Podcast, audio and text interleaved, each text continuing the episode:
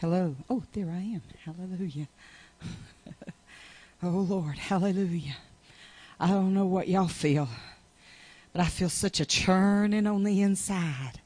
Hallelujah. I feel that, that working of His Spirit this morning. And the only thing I can say this morning, the only real way I know to express it this morning is thank God I have an overwhelming victory through Christ. Amen. Hallelujah. I'm so thankful this morning that I'm not cast down, Sister Susie. I'm not overcome by a multitude of, of circumstances or situations like the enemy would like and, and try to do to trip us up.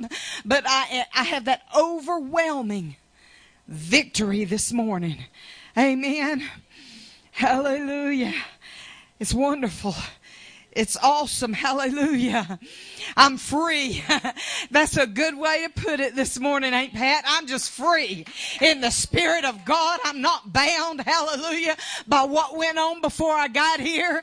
I'm not bound, hallelujah, by what happened all through the week. I'm not bound, Brother Justin, hallelujah, by the things in life, by God, but I am free this morning. I have an overwhelming victory. I have been made more than a conqueror. Hallelujah. That means, bless God, I didn't just barely get by, Brother Terrell. Hallelujah. That means I just didn't almost not even make it up the hill. Hallelujah. But I have more than overcome. Hallelujah. Through Christ. My God. I'm excited about that.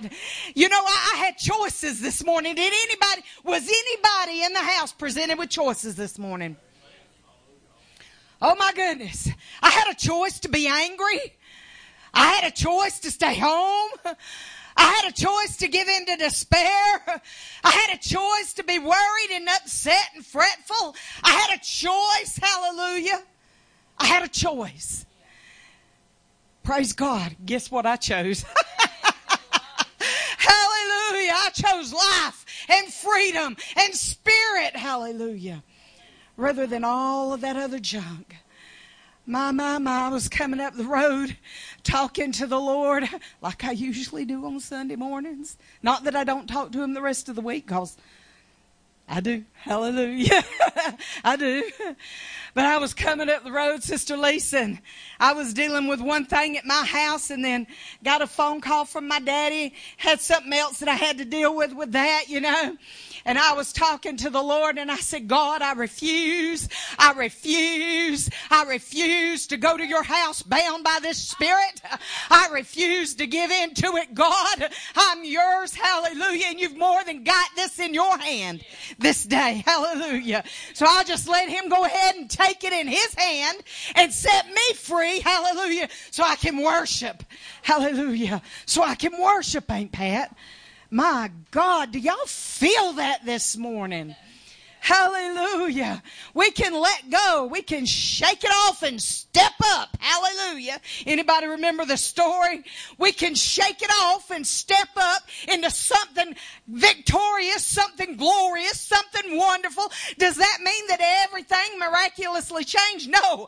But this changed. Hallelujah. This here can change. Amen. Regardless of what's going on. I don't know who, hallelujah, needs to hear this this morning, but I'm thankful, hallelujah. I'm thankful. My God. Somebody just stand up and bless the Lord. Amen. Hallelujah. You're alive and well. You're in the house of God instead of in a hospital somewhere. My God, you're able to get dressed and get here instead of being bound by infirmity this morning. Hallelujah. We ought to praise Him today. We ought to glorify Him today. He's awesome and wonderful in every way. My Lord, just love on Him a minute. Hallelujah. Lord, we do worship you today. We do glorify you, God. Hallelujah. And we lift your name up. For you are truly holy and wonderful and beautiful in every way, God. Oh, and we recognize you, your majesty. Oh, we glorify you this morning. We love you, Jesus. We love you, Lord. This is your day, God. You do in it what you desire to do, God. Hallelujah. Hallelujah. Hallelujah. Oh, we love you, Jesus. Oh, God, give us eyes to see, God. Oh, let us see, God. God, beyond this natural life, God, beyond the carnal things, let us see, God, into that realm with you, Lord, that we can have a vision and not perish, God. In the name of Jesus. Hallelujah. Hallelujah. Hallelujah. Oh my. Oh God, you order this service, God. Oh Lord, you order it, God. Every step, every word, every action, every reaction, God. You take control, God. You minister in it and through it, Lord, to perform your will, God. Not ours. In the name of Jesus. Hallelujah. In the name of Jesus. Hallelujah. Oh, that name that's above every name. that name that every knee will bow. every tongue's gonna confess He is Lord. Hallelujah. Hallelujah. That name. That name. Thank you, Jesus. Thank you, Lord. Oh, I feel your spirit, God. Hallelujah. Hallelujah. Hallelujah. Have thine own way. Have thine own way. Have thine own way, God. oh, I'm so thankful, Lord, that you are mine and I am yours. hallelujah, hallelujah. Sister Susie, have you got some praise song you can lead us in? We can just pray worship songs. We can just worship. Hallelujah. I just feel that worship in my spirit this morning. Hallelujah. Hallelujah. I felt it yesterday.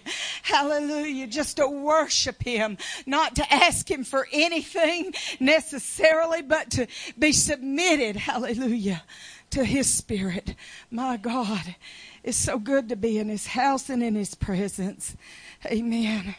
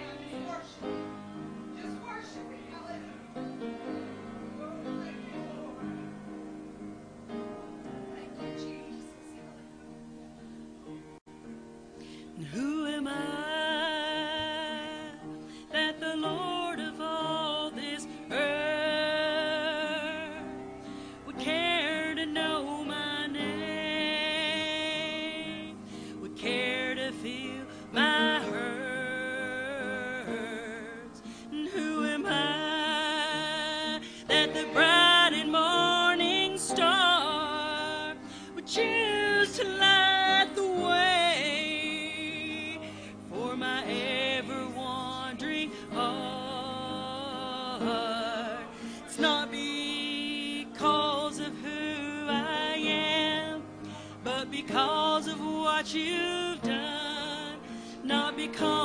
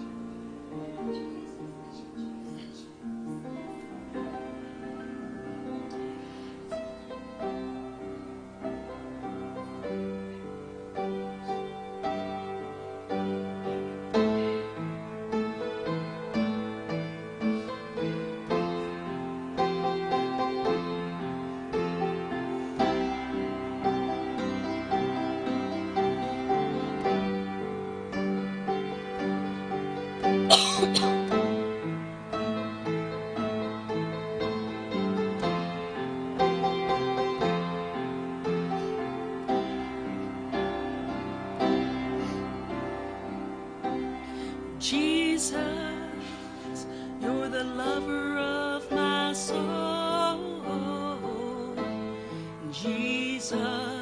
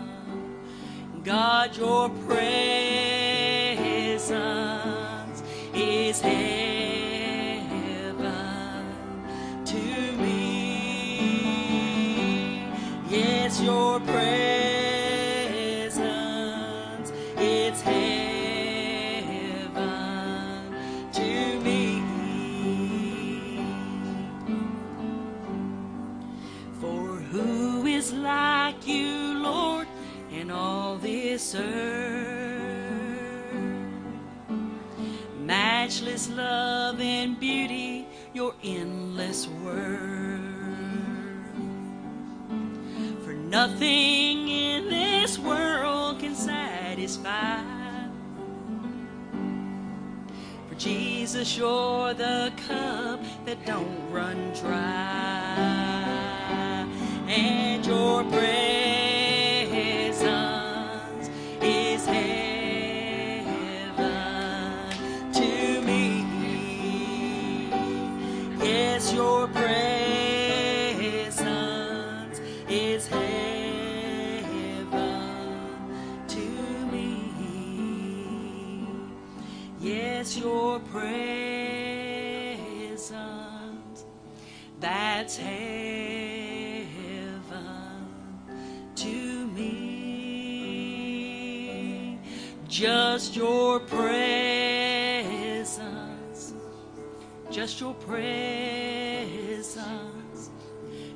Alone, God.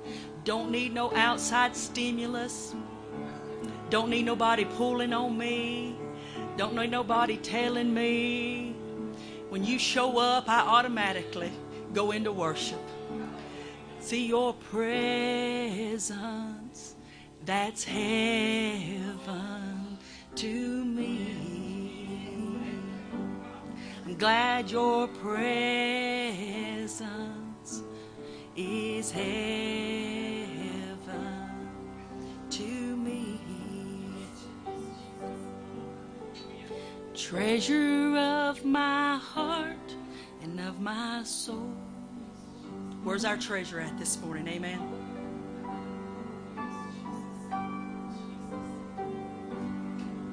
The Bible says where your treasure is, there your heart is also. Kathy come in this morning with victory, amen. You know where her heart was?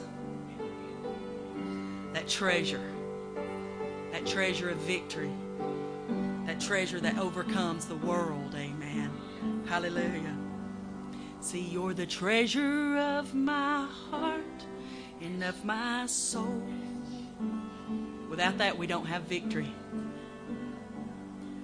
Because in my weakness, you are merciful. How many people need mercy in your weakness? Amen. Sometimes I declare strength when I'm so weak. Amen. Treasure of my heart and of my soul. In my weakness, you are merciful. Redeemer of my past and present wrongs. You're the holder of my future days to come. Cause your presence, that's heaven to me. Yes, your presence, my heaven to me. Yes, your presence is heaven to me. Yes, your presence, that's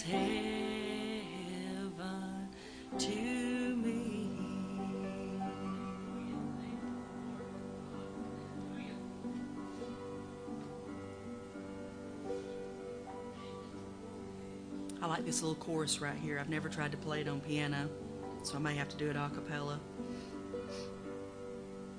But I do this chorus all the time, regardless where I'm at. If I'm at work, if I'm going down the road, whenever I feel the need, I pull this out. This is what I whisper. Mm, well, there's a heaven to gain and a hell to shun. The way is still straight, and there's a race to be run, and you can live as you please, but you must pay the cost. Cause this highway to heaven still goes by the cross. Now, everybody, for there's a heaven to gain and a hell to shun. Do we still believe that? Amen. See, back whenever I was growing up, people believed that there was a hell. Amen. And they believed that that was a place, a literal place. Amen. That at Judgment Day you would go one or the other. But today we live like there ain't no heaven and there ain't no hell. Today we live like this is the only thing we got going and we're trying to make the best out of it. But I'm telling you, I still believe in a judgment. Amen. I still believe that we're going to stand before God and be judged for every deed done in our body. The Bible says whether they be good or whether they be bad. Hallelujah. Glory to God. See, there's a heaven to gain and a hell to shun. I still believe in a straight way.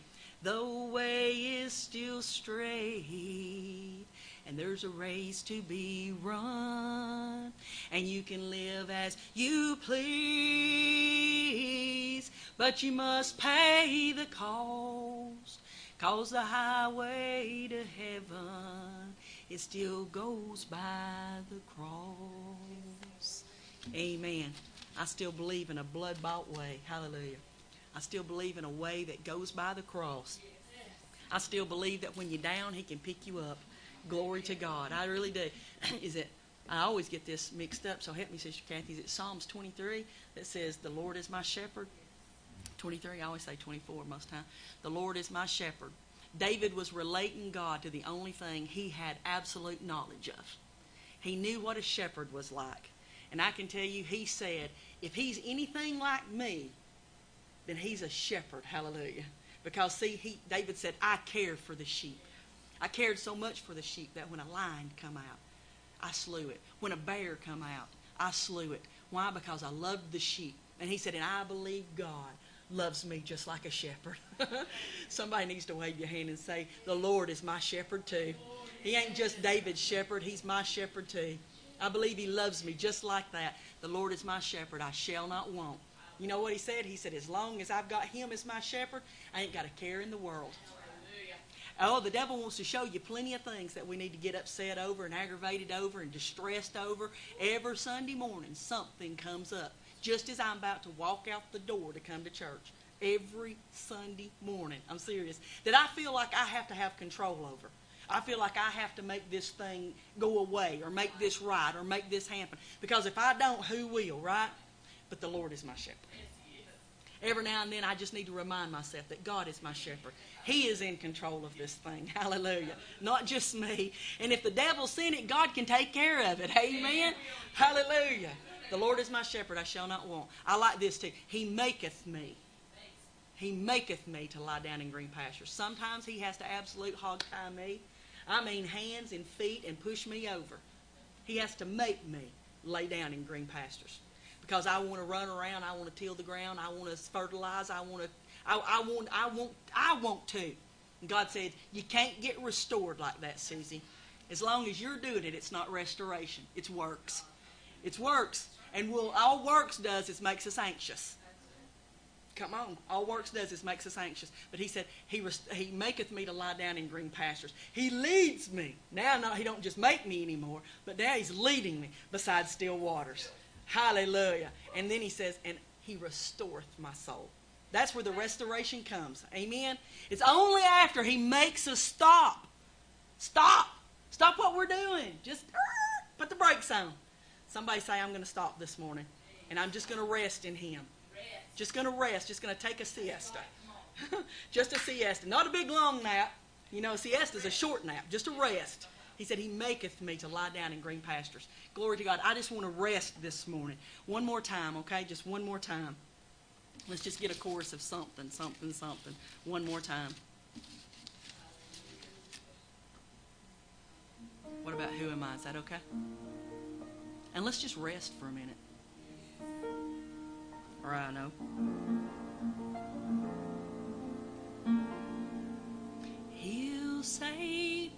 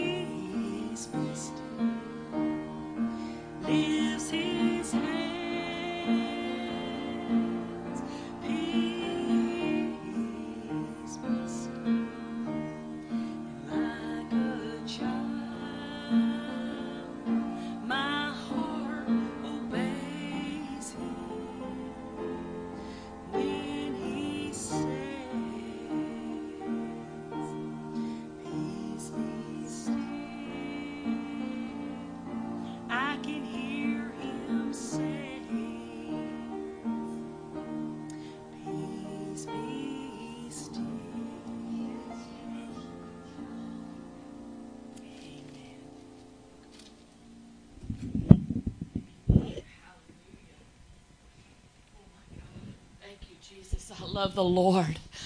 This is why we need the body. I was coming down the road today and just singing my heart out. But I'm not gifted, you know, but it's from my heart, you know, and and you listen to words of songs when you turn me down a bit, brother? And it's a gift. When somebody can write a song, you know sometimes when you hear the words, you know God gave them those words. But then when you hear a vessel that's anointed of the Lord to sing it, just makes all the difference. I tell you this, there's such a worship and just praise in my spirit today and a humbleness of the Lord from the Lord of or to the Lord rather of thank you. You know, that's about the short version. There's too much to be, so much to be thankful for. I had a song, I've been singing the first couple of phrases, words of it. I was telling my husband, I said, do you, there's a song, it comes out, the title is Above All.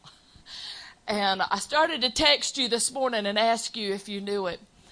I been so I downloaded it last night and and I finally got it because you know how you get the words all twisted. I, I was nowhere even close.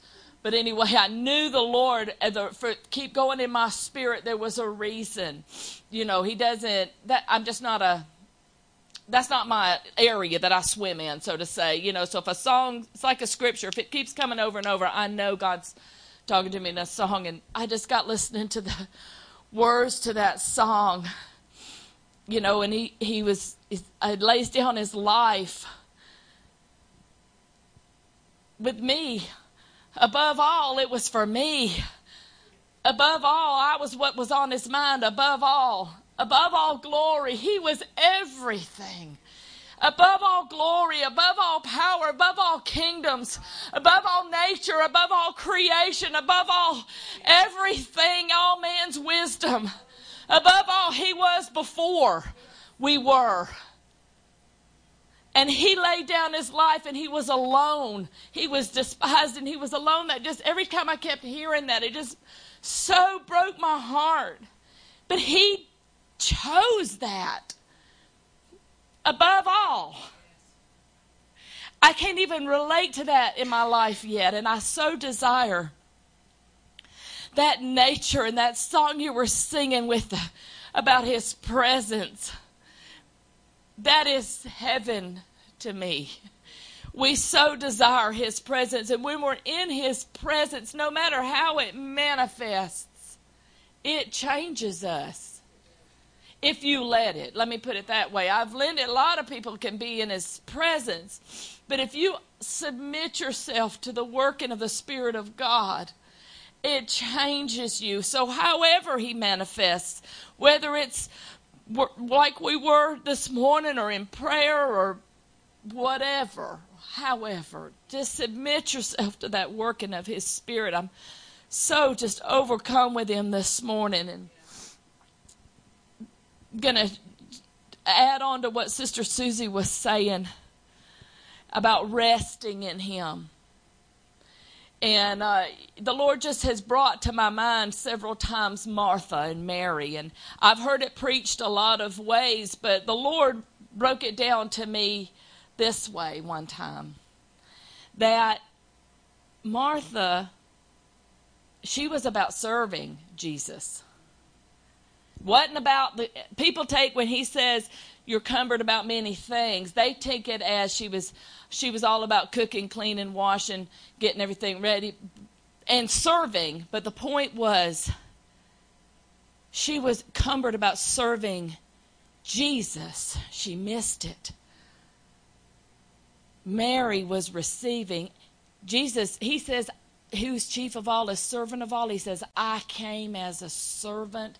Because people say, well, oh, I can't have Jesus serve me. Yeah, you better. You better let him serve you the bread of life.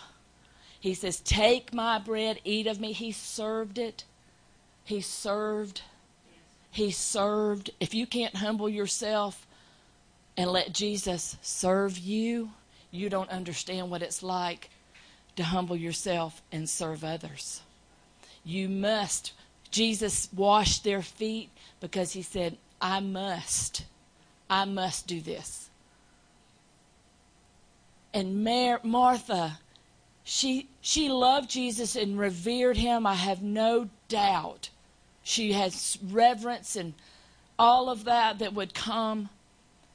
But she missed it. She thought that serving him, doing all that work, the works, she was so sure that was getting her what she needed, when in fact, that needful part that Mary chose, she sat and received of the Lord. And He has to bring my mind back to that many times. He has to bring me back to that to remember to sit. Let what good am I, Sister Pat, going out in myself? Few people are going to just like me for me. My mama, you know, my husband probably most of the time, you know, but that's going to be not, you know, just for us and who we are as people you know, can turn a lot of people off, rub them the wrong way, or whatever's, you know. But if I can't minister Christ into their life, what am I doing? So I got to be still and let Him minister to me. That's what He wants. We get it backwards, Sister Susie. We get it backwards so many times. So let's take those words that the Lord's been ministering to us this morning. Thank God He's just, I don't know, I felt such a washing in my spirit and such a breaking in my spirit. I got hardness in there that I don't want. I got things in there I don't want. And I just surrendered them to Him. God, one more time. One more time. Wash me. Cleanse me. Make me like you, Lord make me like you. Let's just reach out to him for a few minutes. I don't know if pastor's going to minister to, you know, minister the word or what, but I know I feel his spirit ministering to us today. Let's take a couple minutes. Oh God, I love you this morning. Lord, I thank you for your tenderness and your mercy. God, I thank you for it, Lord. I reverence this spirit. Lord, I reverence your presence this morning. God, I know that I do not understand the depth and the height of you, Lord. I know that I don't, Lord, but I recognize you. I recognize you. God, I'd be like Peter wanting to run build a temple because I saw something and recognized it great, God, but I know that won't do anything, Lord, so I just reverence you. God, I reverence you this morning. Lord, we lift your name up. That holy name of Jesus. That wonderful name of Jesus. I love that name, Jesus. It brings me so much comfort and so much peace. Thank you for that holy name of Jesus. There's no other name. Oh, there's no other name like Jesus. Hallelujah, Jesus, Holy One, King of Kings and Lord of Lords. I love you today. God, minister to our hearts. Lord, minister to us, God. I reach out to you, God, for the people that are listening and watching. God, I know there's need. God, I reach out to you for them. God, let your spirit minister into their lives. God, go to the Fort Payne Church. God, strengthen our brethren there. Lord, strengthen them. God, encourage them. Lift them up today, God. Lord, in the body of Christ, God, that's gathered everywhere all over this country today, God, lift our hearts, God. Lift us up, God. Cause us to be encouraged in you, God. Cause us to set our eyes on you and lift you up, Jesus. If we lift you up, Lord, all men are going to come unto you. Oh, I love you today. God, I love you. I praise you today. Oh, hallelujah. Lord, you're so worthy. You're so worthy. You're so worthy. Hallelujah. Let's just hold on a minute and rest. Oh, I thank you. Thank you for the body. Don't you thank the Lord for his body? God, hallelujah. Hallelujah. Thank you, Lord. God, I praise your holy name. Thank you, Jesus. I do just want to continue that waiting. I don't want to rush his presence. Oh, God. Hallelujah. There is still the working of his spirit. Let's reverence it a little longer. Let's reverence it. This is such an honor. What change is coming to us today? We don't even know. We don't even know what change and preparation is coming to us today. Oh, hallelujah. He's bringing a change to our spirit. He's bringing a change to our very nature today. He's equipping us for the battle that's ahead. We have ideas in our minds and our spirits of how we think the Spirit should operate and move and pour into us. But if we just yield ourselves to the working of His Spirit, then it'll manifest in our lives in the fashion and the desire that He would have. Oh, hallelujah. Don't put him in a box. Don't put him in a box. Just let him work his work today. Let him work his work today. Hallelujah. I ask you right now, you got something you've been struggling with, surrender to it. Surrender it to the Lord today. Ask him to help you. Ask him to help you lay aside these things that are hindrances. Ask him. I have struggles. I have them. But I know he understands my my temptations and my fears and my passions. He understands them. Hallelujah. Ask Him to help you today. Oh, hallelujah. I feel Him equipping us for battle. I feel Him equipping us for battle. I feel Him making us strong today in Him. The very thing Sister Susie was talking about in our weaknesses, that's where He's made strong. Paul talks about it. And we're made strong. He embraced His weaknesses. I embrace my weaknesses. And I know that in my weaknesses, that's where Christ is going to be made manifest.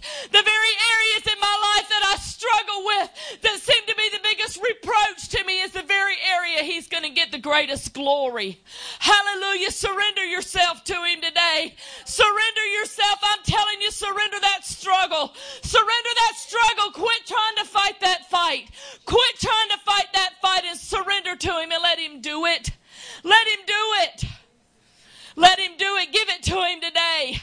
Cast all your care upon him and give it to him. He's pouring strength into us today. Godly sorrow worketh repentance.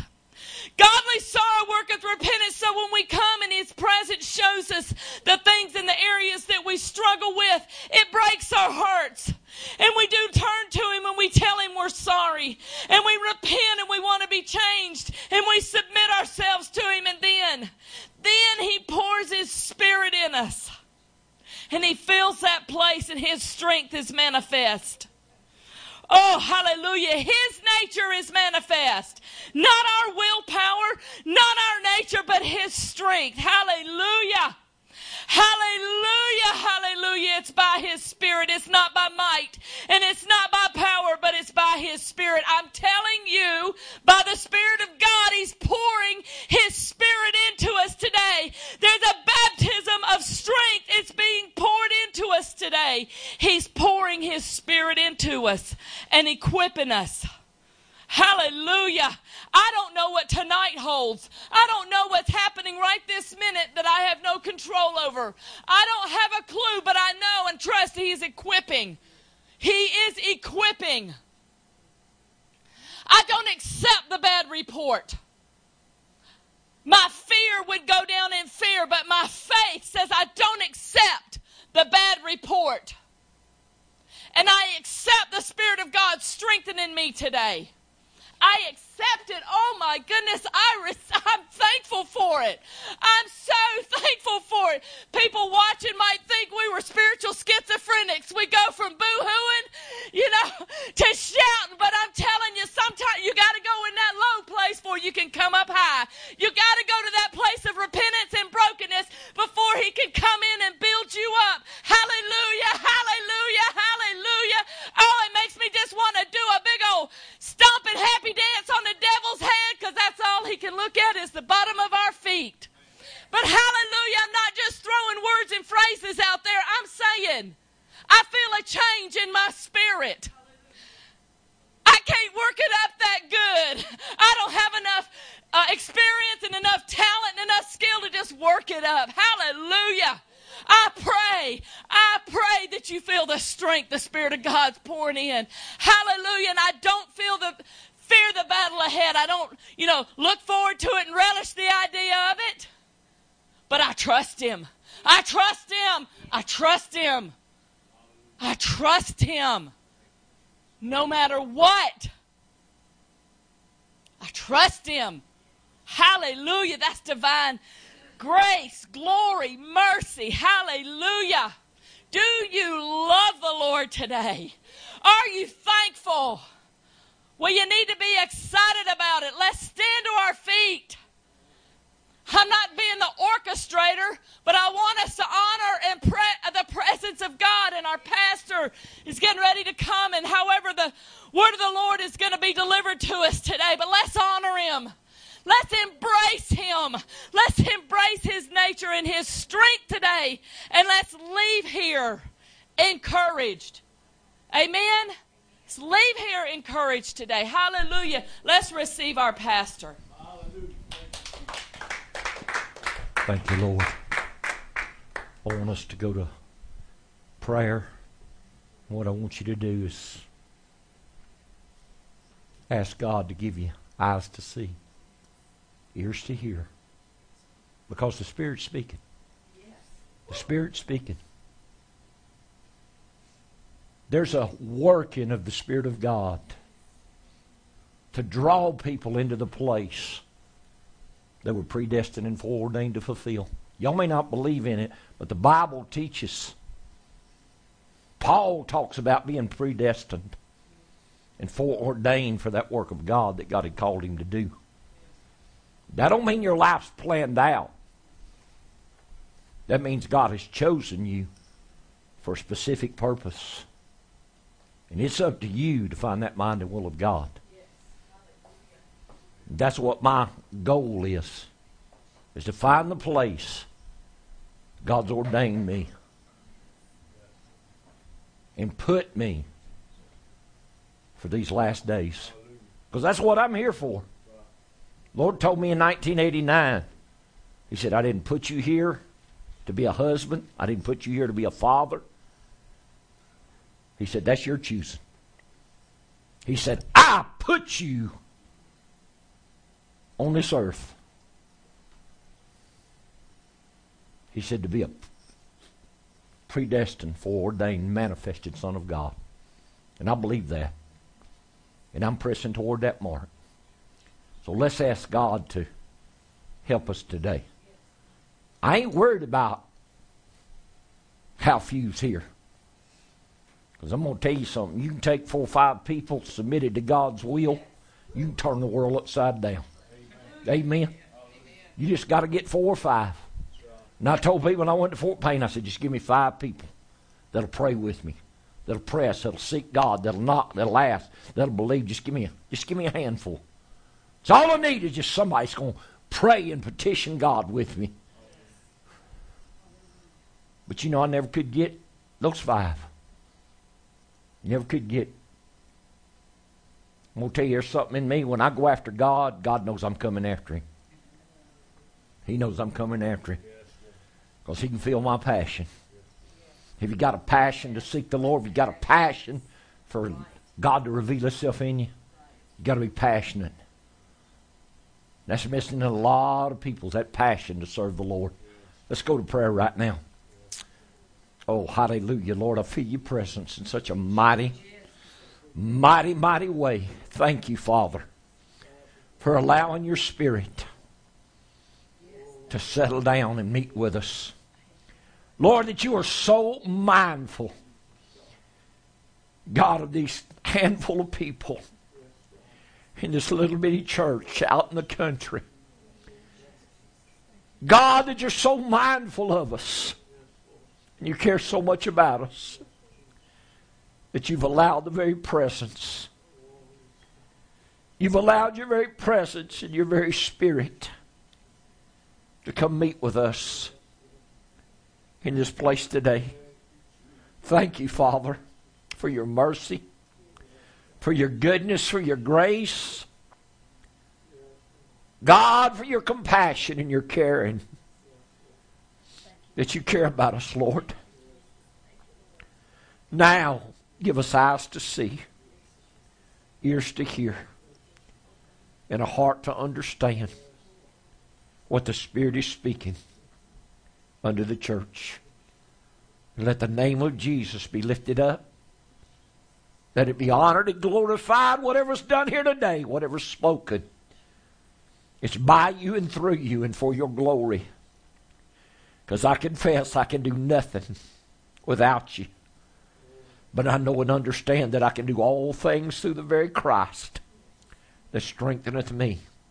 Father, I believe. I believe in you, Holy Savior. I believe in your name. I believe in your stripes. I believe in your blood.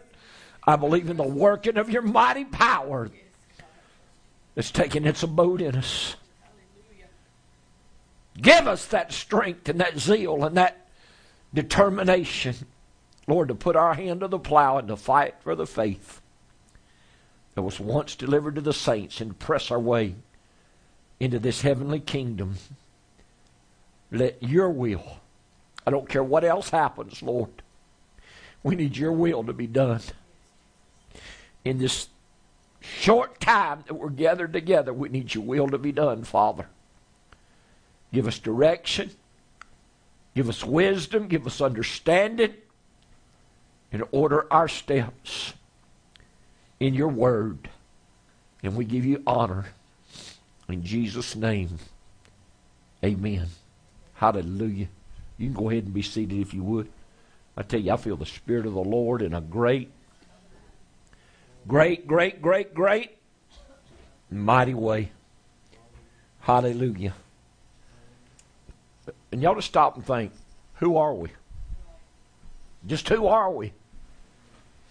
That the God, I think that's what Sister Susie was singing. on. Who am I? Who are we? That the God that created the heavens and the earth or step down to just a handful of people. Who are we? Why? It's what David said. He said, Lord, who am I? You've taken me, a poor shepherd boy, out of the sheepcote, and you've anointed me to be king over Israel. Who am I? Sometimes Susie asks God, I say, God, who am I and why? have you revealed this kingdom and this word in me like you have? You could have found somebody that could speak a whole lot better.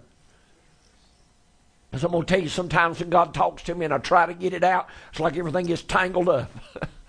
and I can't get it out like I want to. I can't get it out. I say, God, if I could just talk to people like you talk to me.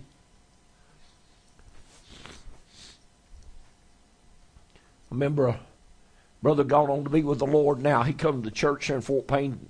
Just come a few times. And I don't know, I just every now and then I'll sing, but not very often. Because it's not my calling. But sometimes I just feel the Lord. Just want to praise Him, just want to glorify Him.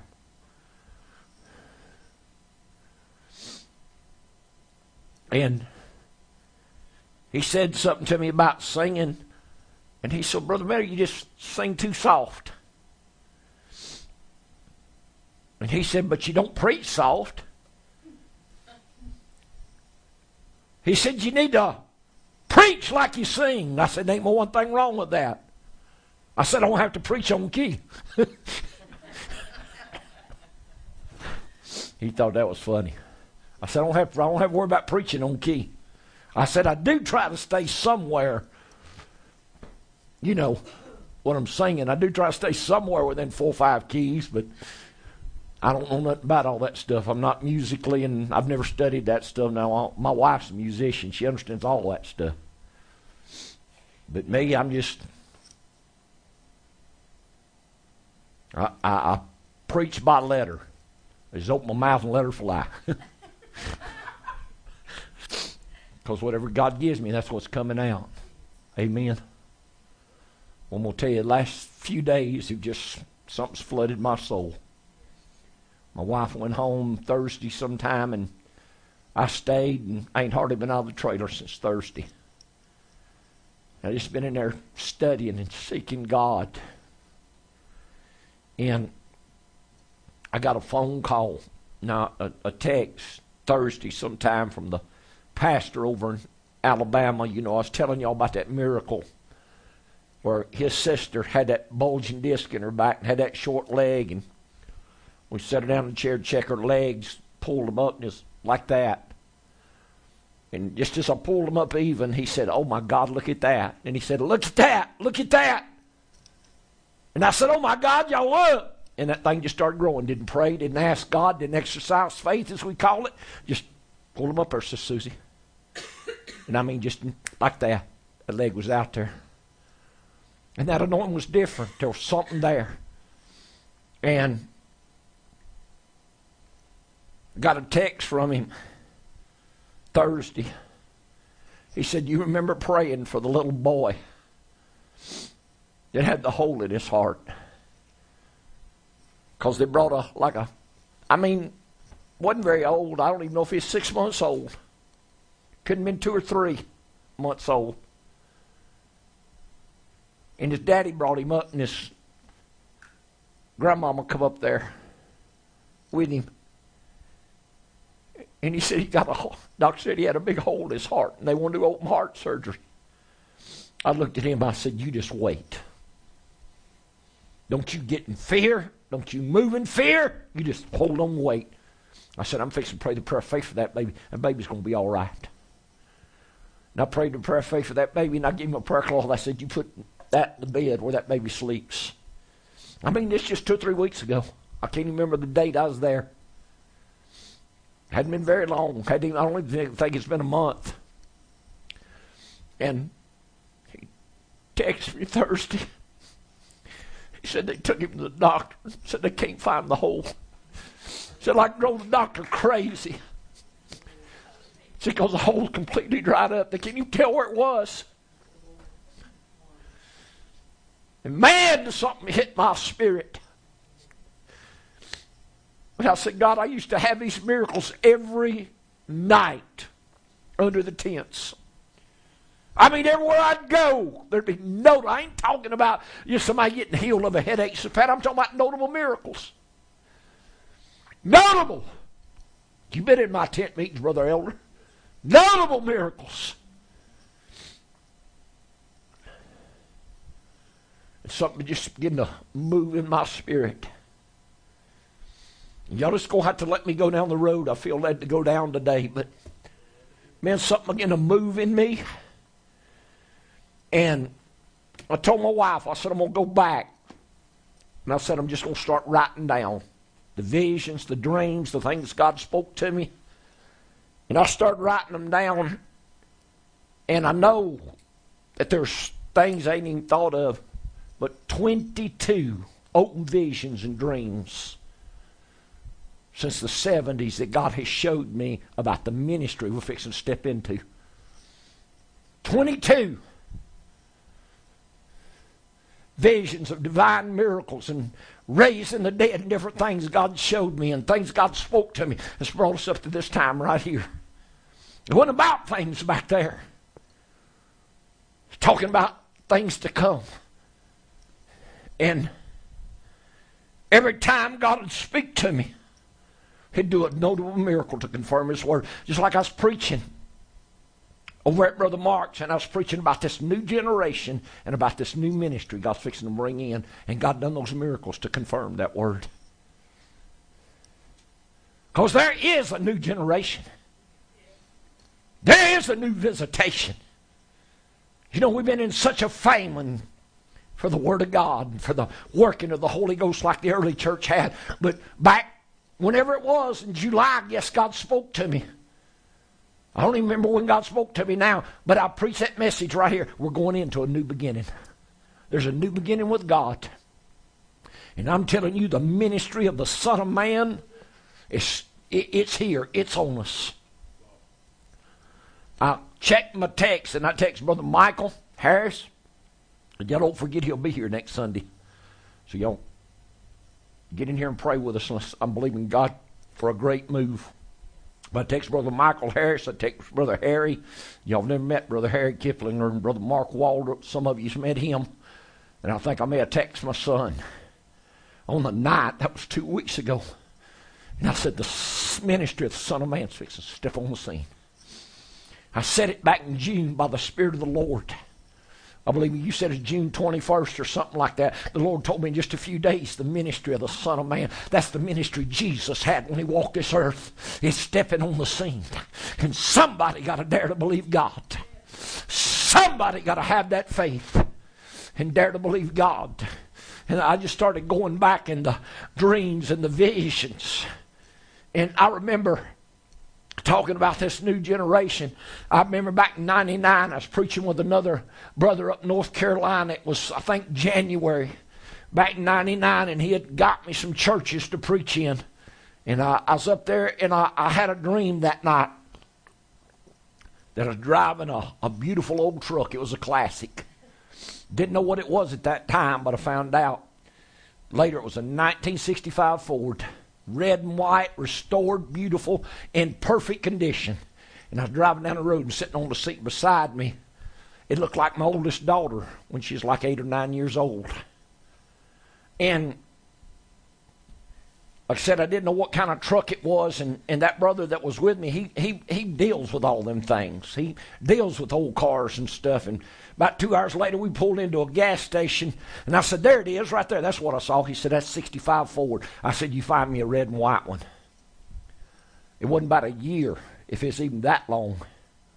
He called me and he said, I got you a truck. And I'd already had him start, you know, just a little at a time working on one and restoring it. But I pulled up in his driveway and there sat that red and white Ford.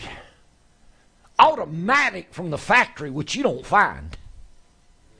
And when he pulled in that truck, his wife said, You know that's Brother Metter's truck, don't you? He said, Oh, yeah, I know. So he called me and told me he had it, and he just swapped me for what he had already done on this other truck. He just swapped me and gave me that one, and I don't need to get in all that. But anyway, it's been about two or three years ago now, probably about 2013. I walked my mama's house, and we got a bedroom back there where we stay when we stay with mama.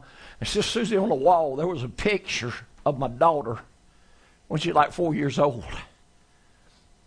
And I looked at that picture, I said, Oh my God. I said, That wasn't my daughter on the seat of that truck, that was my granddaughter because they look just alike. My, my, my granddaughter looks just like her mama when she was little. And I said, God, you were showing me my granddaughter. You wasn't showing me my daughter, you showing me my granddaughter. And she's fixing to turn six years old. And in that dream, she's like eight or nine, seven, eight or nine. And I was meditating on that the other morning. I said, Oh my God, you've been telling us about a restoration revival. You've been telling us about a restoring of the Holy Ghost, about the gifts and the anointing. I said, That was that truck. That truck was completely restored in immaculate condition. I said, you, uh, You've been showing us a restoration revival. And I said, That that my granddaughter, that's the new generation. That's the new generation. God's fixing to reach a brand new uh, generation, and God showed me uh, in 1999, uh, 11 years before she's ever born. Y'all think God ain't got this thing in His control? You think God ain't got this thing in His hand? Oh, you better believe He does. The Lord just started taking me through some things. And I started writing down. We was in a little town. Church wasn't much bigger than this, if it's even this big. You remember that little church in Millen? probably wasn't much bigger than this.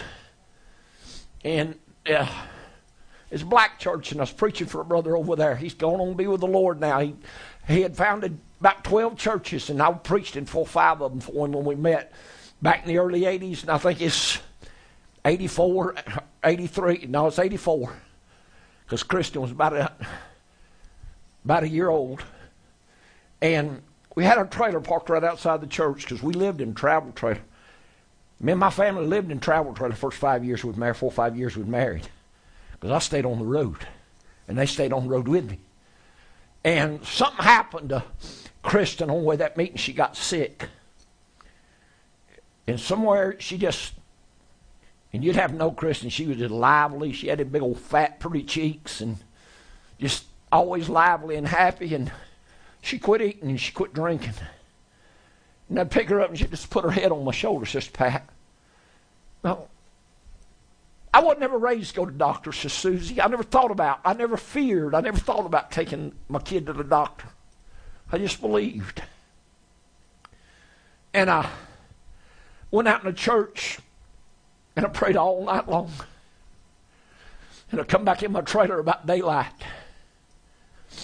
And I walked over to put a kettle of hot water on the stove and just said, then the voice of the Lord spoke audibly. I heard him. He said, Thy faith will make thee whole. Thy faith will make thee whole. And I didn't say nothing. I just knew God had spoke to me. And I preached that night on thy faith hath made thee whole. And when I got through preaching, I said, now I want to minister to the sick. Because, I mean, every service just about when I was preaching, I'd call for the sick. There ain't very many preachers do that. But I was one that would. And people started coming, and I heard a voice. There was a lady coming up the aisle of the church, just almost screaming at me. Preacher! Preacher! That word was for me, and I looked, and here she come. And I think it was her right leg, and she was just dragging it like this. She said, That word was for me. She said, I'm called to preach the gospel. And I was in a car wreck several years ago and said his legs all messed up. And they operated on my back, and I'm all messed up, and I'm living on pain pills. She said, I live in pain all the time. And I just set her down in a chair, and I'm talking about, you ain't, you ain't talking about nothing like this. You talking about several inches. And I just knelt down there, and I said, God, I know what you told me. And I prayed the prayer of faith for it. I mean, that thing just like that. That woman come out of that chair and started running around that church shouting and hollering and praising God. And I'm healed. And she wasn't limping. She wasn't dragging that foot. She wasn't I mean, she was running and shouting. That church went wild. And a woman run up to me and set a little four year old boy down right in front of me. And, and he was, she said, Here, pray for my son. Y'all ever seen a bow legged cowboy?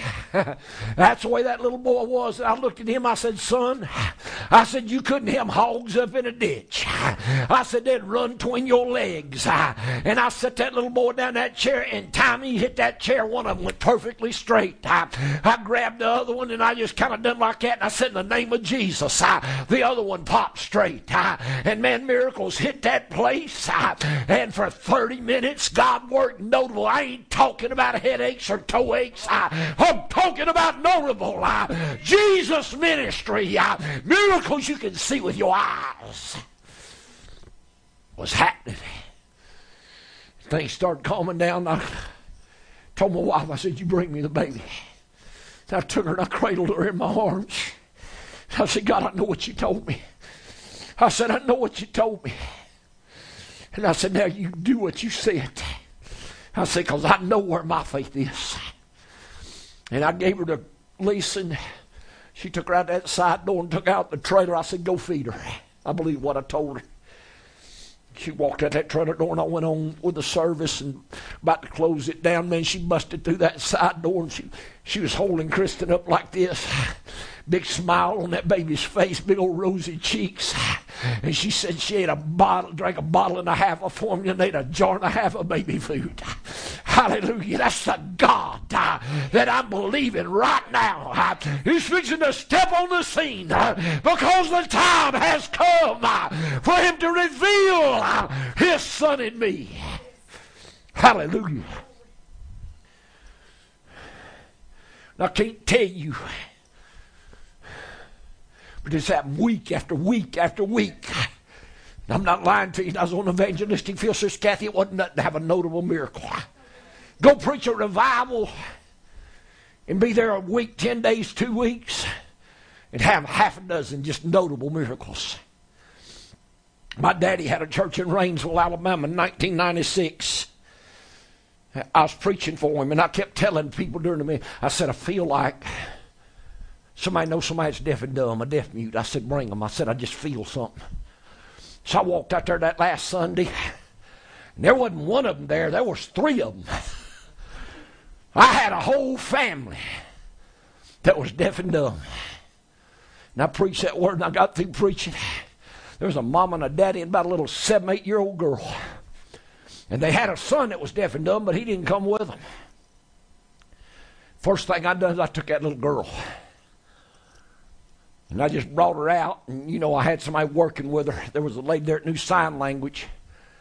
And I got her calmed down where she wouldn't fear. And I stuck my fingers in that little girl's ears. And done like that for her to stick her tongue out, and I reached around and touched her tongue. Spirit of the Lord come on me, and I bound that deaf and dumb spirit and told it to come out. And I felt the power of God radiate through that place. Then I turned to where she couldn't see my mouth and I leaned down beside her and I said, Baby.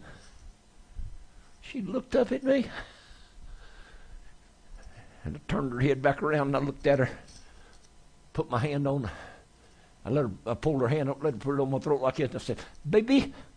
She looked at me and she said, Baby. and then the lady that was on the keyboard up on the platform, I got her to say two or three words with me, and I turned around and I done like that and Man, she run down that keyboard and that little girl's head went. Them eyes got big. Pray for all three of them the mama, the daddy, the little girl. All three of them heard and spoke the best they could speak. They could repeat, you know, sounds, but they didn't know how to talk because they never heard. You got to hear to be able to form your words and talk. I mean, it's phonetics. We all go through it with our kids. But God healed that deaf and dumb family. And first time ever, uh, second time ever put tent up down there at Sister Daniels in Twin City. First time we helped get the church started. Put it up before there's ever church formed down there and had all kind of miracles. But about two years, I think it was 91 or 92, I can't remember now. Might have been the third time, but anyway, I was in that meeting and and uh, man come in there and I got this on video. I've been hoping I could find it, but I set that man down and I'm talking about a short leg. You can see it on the video and you can watch it when I pray. You can just watch it grow.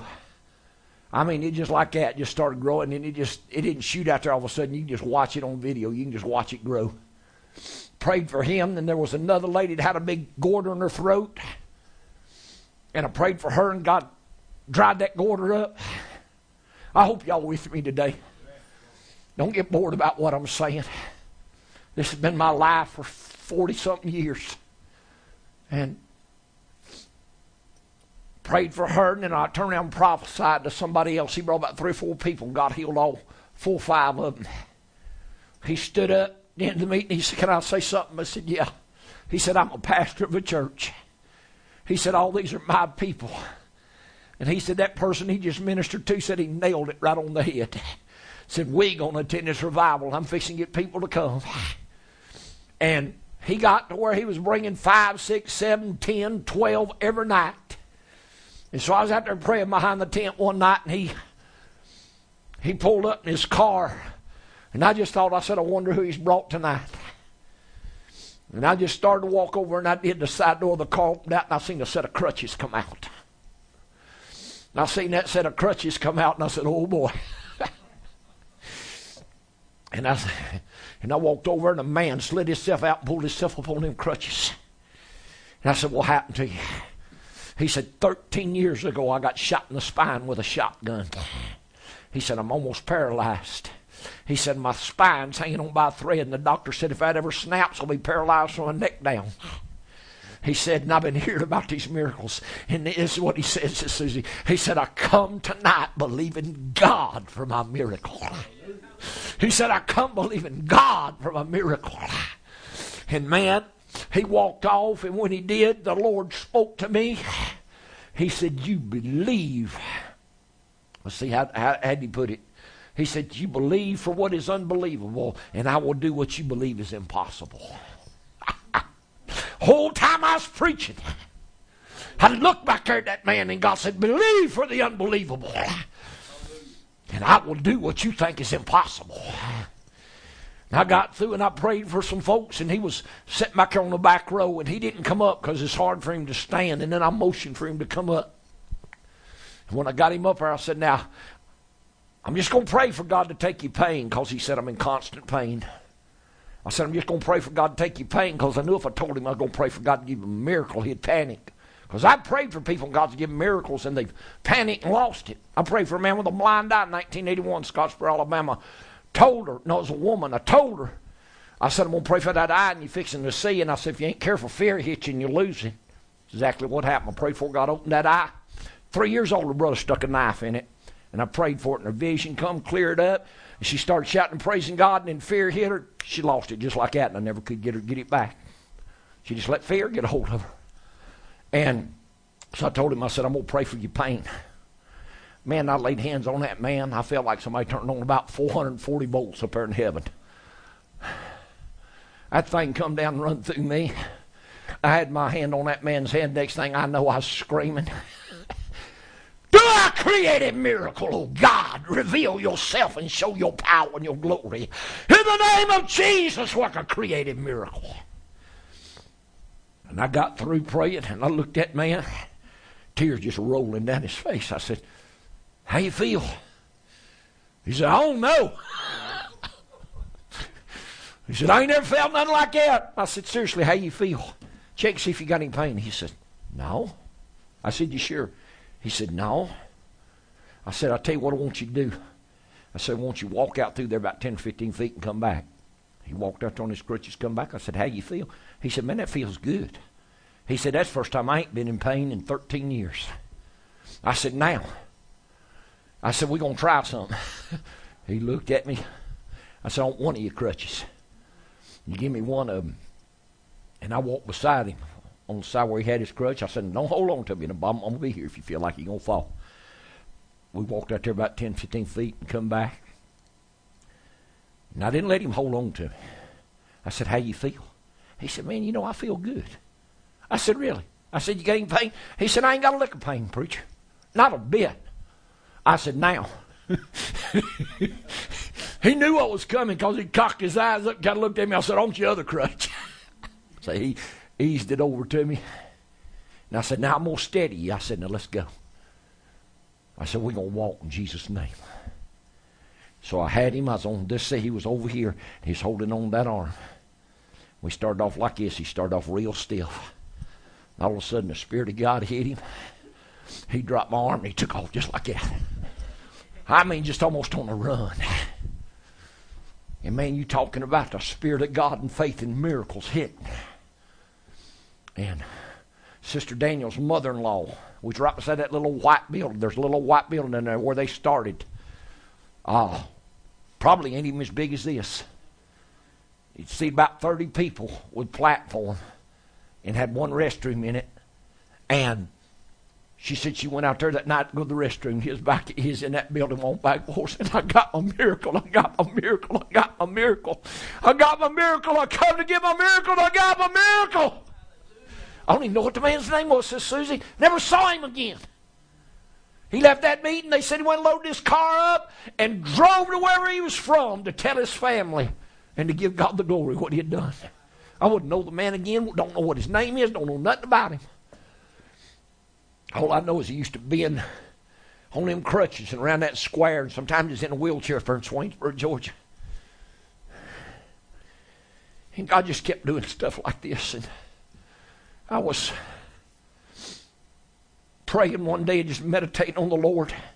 It's about 1996. And some of y'all know Sister, you know Sister Gail Haig over at the church. And, well, she got a daughter named Angie. And most of y'all ain't never met Angie because Angie come to church just a little while after we started church. And then she got off in something else. But anyway, I understand she's going back to church now, and that's good. But anyway, I think it's 93 and I was coming in, and I was going in like preaching in National Guard armories, different auditoriums in the wintertime. And I went in the National Guard armory over in the center, and Angie was on her way to church. She had a car wreck. Flipped her car and rolled it about five or six times, little old Bronco. Found her laying out in the middle of a pasture. And I think they even life flighted her to the hospital. And her pelvic bone, all that was all messed up. And I think she broke her collarbone. And, and I, I heard about it. I went to the hospital to pray for her. Sister Gail was there, and Sister Gail wasn't serving God at that time. And I looked at Angie. I said, I'm going to pray the prayer of faith for you, and you're going to be all right. I said, You don't have to have that operation. So I prayed for her. And they come told her mama says she don't have that operation. She gonna have a leg two or three inches short. She gonna limp the rest of her life. She ain't never gonna be able to move right. So they went ahead and operated on her. So I was preaching. It's in 94. I was getting ready to go to India. I was preaching out there at that little church Daddy had. And they brought Angie in in a wheelchair. Rolled her down front. She put an offering in. They rolled her right there. I said, You stay right there. I'm fixing to pray for you. And they done told her, said she was senior in high school. It was January. Said, You won't be able to go back to school. You won't be able to finish your senior year. You'll have to go back to school all next year. The Spirit of the Lord fell on me. So I prayed the prayer of faith for her, and I said, Now, in the name of Jesus, get up and walk. She come up of that wheelchair, Sister Pat started walking, running, shouting, praising God all up and down the aisles of that church. She went back over and started to sit down in that wheelchair. I said, Don't you sit down in that thing. I said, I just got you out of it. She went back to school the very next day. Finished her senior year. About three or four months went by, and she started having pain in her back. She went to the doctor, and they x-rayed her. The doctor scratched his head, and I said, I don't know what in the world's going on, said, but every one of them screws we put in your bones is worked out, and we got to go in there and take them out. Every screw they'd put in bones to hold them together, they said it worked its way out. They had to go back in there, says Kathy, and take every one of them out. And I've seen, I, I've had these things happen. And I was just meditating on the Lord somewhere around 96, 97, and I heard the voice of the Lord speak to me. He said, if you would write down the miracles that you had, he said it'd read like a chapter in the book of Acts. I said, oh my God. Coming out of wheelchairs, coming off of crutches, blind eyes, deaf ears, dumb tongues, cancers, tumors. Read like a chapter in the book of Acts. Say, why are you why are you exhorting on all this? Because this is what God is revealing right now, and somebody fixing to step into this. This ain't just for me. This is the ministry of the Son of Man, and somebody fixing to step into this. I'm telling you, Jesus is fixing to be made manifest in our mortal flesh. Hallelujah. And it's time to take the limits off of God, and it's time to dare to believe. Hallelujah. Justin, come here, son. Oh, my high roche. Take them glasses off. Man, I've had a burden for you for two three weeks now. It's like something has stood up and warred against your soul. and it's like something trying to pull you down. I don't know if it's a fear. I don't know what it is. but there's a power that has come against you to attack your mind and your body and hold you back. but it, it leaves you right.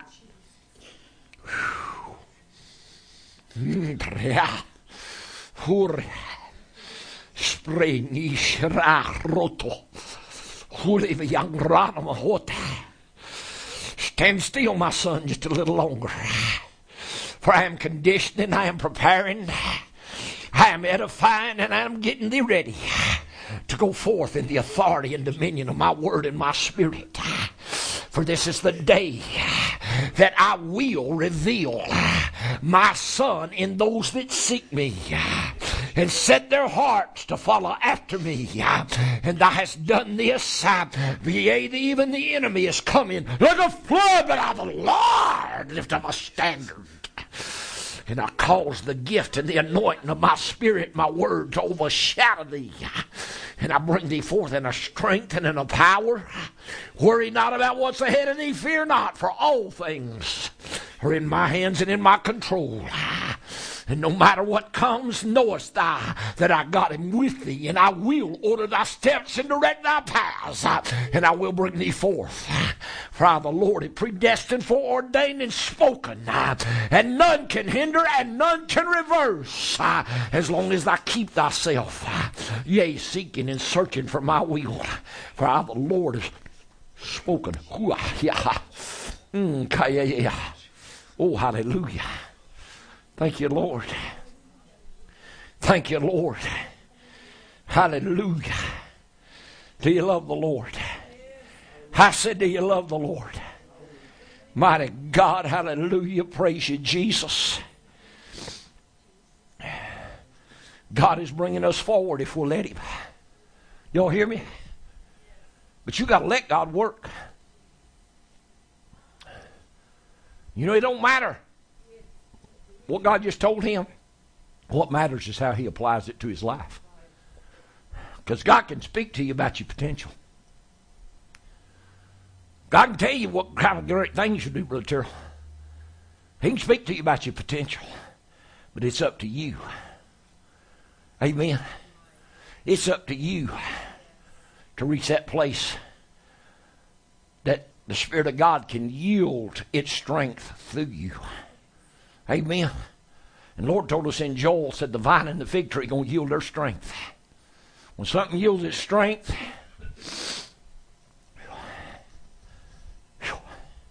when something yields its strength, that means it gives you everything it's got. it gives you everything it's got. You can't get nothing else out of it. Amen. And I want to read to you out of the first chapter of Galatians.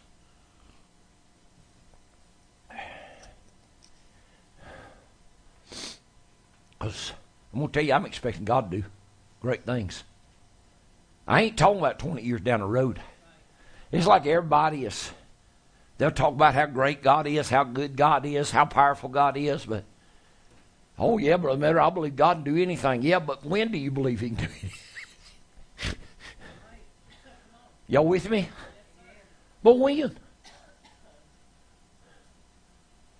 It's like somebody kept arguing me that Jesus had the fullness of God revealed in him. I said, I don't doubt that. He said it pleased God that all the fullness would dwell, all the fullness of Godhead dwell in him. I said, I don't doubt that. He said, Well, see, I'm right. I said, No, you ain't right. Because he's trying to tell me he had it when he walked earth. I don't believe that. I don't believe the full power of God dwelt in Jesus till after his resurrection. That's just my viewpoint. And I got about five wheel, wheelbarrow loads of scripture I can, I can dump on you.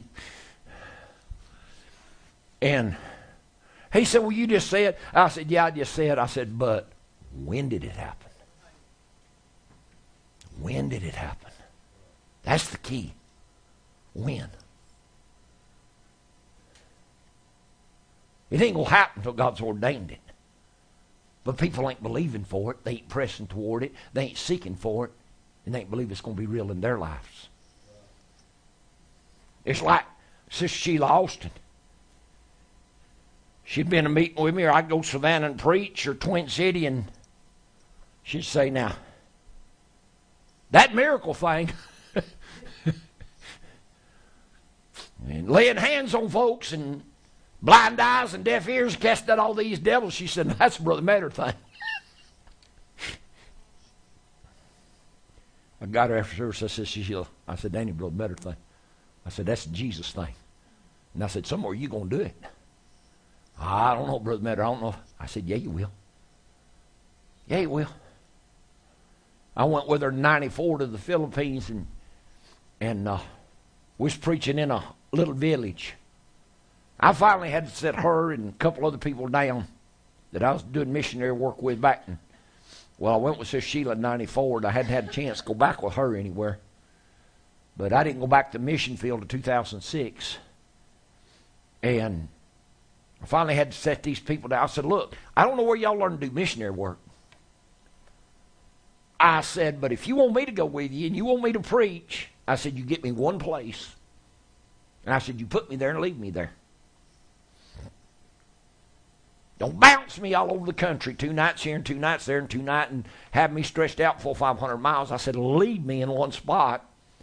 And I said, God starts working miracles instead of you reaching 100 here, 100 there, and 100 over yonder. I said, I'll have 15, 20,000 people out here. I said, because I done done it in the 90s. I know what God will do. We was preaching in uh, some kind of little old city. I couldn't even tell you what it was. And they had a like a pavilion, concrete, set about three, two or three foot off floor, concrete pavilion. You get about 25, 30 people on it, and they had the musicians to everybody up there. And Lord spoke to me. I said, There's somebody out here deaf and dumb. And they found him. They started searching through the congregation and found him.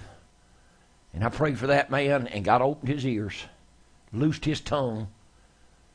And he had already known how to talk before he went dumb. And that man started talking. Well, I was preaching about four five hundred that night. I come out there the next night. We had over 2,000 going on 2,500 people that heard about that miracle. And they come out. Thing was, that's my last night there. But anyway, some of y'all know Sister Sandra Hicks. And some of y'all may know her daughter Stephanie. Well, I think Stephanie was about 15 or 16. She might have been 17. And I prayed for that man, and God opened them ears and loosed that tongue. He started talking, and Stephanie was probably standing about far from me to you, Brother Elder. And when I prayed for that man, God healed him. I looked at Stephanie, and she's standing there going, like that. And I walked over to her. I said, What's the matter, sweetheart? Ain't you ever seen a miracle like that? She said, Not that close. and she never forgot that. But see, I've had these. And we went on, she rented a big soccer field. She had a big soccer field rented. First night out there, I had so many miracles. Whew, man, I don't know what's going on with me today, but I'm having a hard time standing on my feet. I had so many miracles that we got ready to go service the next night. And the Catholic Church controls things in the Philippines. This city run off a big generator, diesel generator. They shut the generator down and blacked out the whole town where I couldn't have service that night. They were so upset that God worked so many miracles that first night. They locked the whole city down so I couldn't preach Jesus and have miracles. Because it made people know what they'd been taught wasn't right. So, God's revealing Himself. God's revealing Himself. Amen. So, I can't, man, my spirit's just in a whirl. I feel something fixing to explode out of me. I feel this ministry of the Son of Man fixing to explode out of me, fixing to hit this generation, and I am more than ready. Because it's like when I started pastoring, it's like everything just went down. I didn't have these miracles in the church. Oh, just every now and then. But I wasn't in that realm of faith. I wasn't preaching that faith. I mean, man, I preach faith. You come to the tent meeting, Sister Susie. Man, I preach faith, salvation, and deliverance night after night after night, and it changed people's lives. And we had them healings, we had them miracles, we had that deliverance. And I started telling the Lord the other day, I said, God, I said, something got to change. I said, because that was my life for 30 something years. That was my life. 20, I think I was on the evangelistic field 22 years full time. From 72 to 99 till we started church in 2000. I was on the evangelistic field, and I saw them things happen. The very pastor y'all come up under, Brother Elder, Sister Kilpatrick, she had her lungs. I never did know what was wrong with them, but she was taking six, seven hundred dollars worth of medicine every month to be, be able to breathe. And she come to my meeting right after me and my wife got married, and God healed her. I mean, God healed them lungs. And God was always moving, God was always working. And the reason I'm exhorting on this, somebody's fixing to step into this. Somebody fixed to step into this, Sister Susie. God has called and predestined and foreordained people to step into this. And you need to quit putting it off. And you need to quit looking at God like, well, I can't do this. I ain't worthy. Ain't none of us worthy. Except by the blood of the Lamb. Well, somebody got to have the testimony that Jesus lives in here. And whether you realize it or not, the miracles are the witness of the gospel. I stepped out on platform in 95 in Fyffe, Alabama. I had a tent blow down there on July the 4th, 1995. And just before that tent blew down, I stepped out there and I was getting ready to take service, and the Lord spoke to me. He said, What is the witness of the gospel? Man, my mind started twirling, and I had to take service and, you know, get service going. And so I was trying to channel it off that way and channel it. Up. My mind started whirling, and I finally said, Well, Lord, I don't know. He said, I bore them witness with signs and wonders and miracles and divers gifts of the Holy Ghost. Hebrews 2 and 4. He said, The witness of this gospel is the miracles and the deliverance. He said, No other religion can boast the miracles and deliverance and the raising of the dead like this gospel of the King. He said, No other religion can boast it. No other religion can talk about miracles like happened in the book of Acts. And see, we're supposed to be the book of Acts church and going beyond. Are y'all hearing me today? Man, something's got us off track, and I'm doing everything I can to get folks back on track. Start expecting something. Somewhere Daniel saw people, he said, I see a people that do know their God, and they are strong, and they will do exploits. Well, when's that people going to come? 500 years after you're dead? Quit putting God off. God is right now. The ministry of the Son of Man is right now. It's on to somebody. I gotta dare to believe God. Who? Somebody gotta dare to believe Him. And not just limited to praying for somebody, man. Jesus didn't just pray for them, He delivered them. He healed them. He made them whole.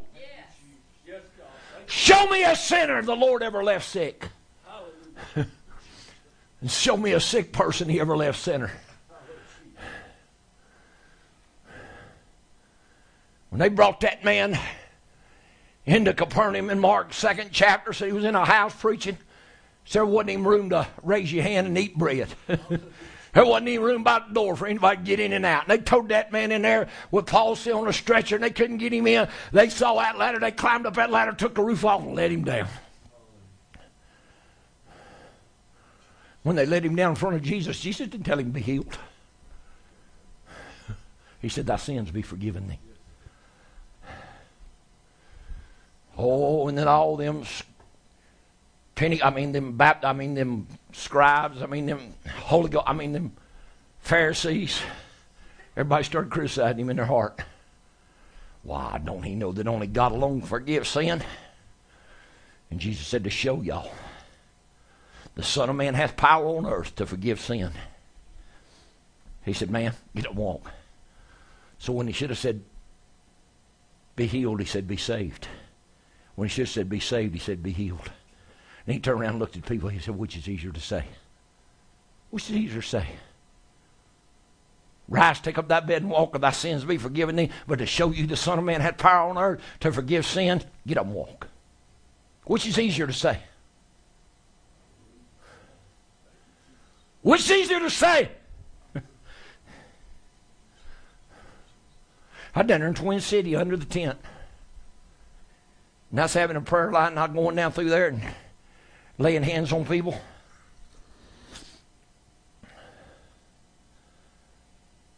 And got this one lady started laying my hands on her. Lord said, Don't touch her. I said, Okay. I said, Ma'am, you just stand there a moment. Went on the next person, Sister fat, and laid hands on them. God healed them. Next, and God healed them. Next, and God healed them. And I got about three people down. I said, Well, Lord, what you going to do with her? he said, You're going to go back. If y'all been on my tent, I got big spotlights on center poles come down where I pray for people. He said, You're going to go back and you're going to get her in your shadow. And he said, I'm going to heal her by your shadow. I said, Not me, you ain't. that just me and the Lord. I said, Not through my shadow, you ain't. So I just kept going down the line. The line kept getting shorter and shorter and shorter. And I said, Lord, what are you going to do with that woman? He said, I told you what I'm going to do. I said, Well, I'm going to go back and I'm going to lay hands on her and you, you're going to heal her. He said, No. He said, Not unless you obey me, I ain't. And he said, I said, Well, God, I don't have what Peter had. He said, How do you know? Lest you try. How y'all know what God's put in you? If you're too afraid to exercise your faith and you're always limiting God, how do you know what God will do through you? How do you know? Why do we limit the Holy One of Israel? Are y'all with me?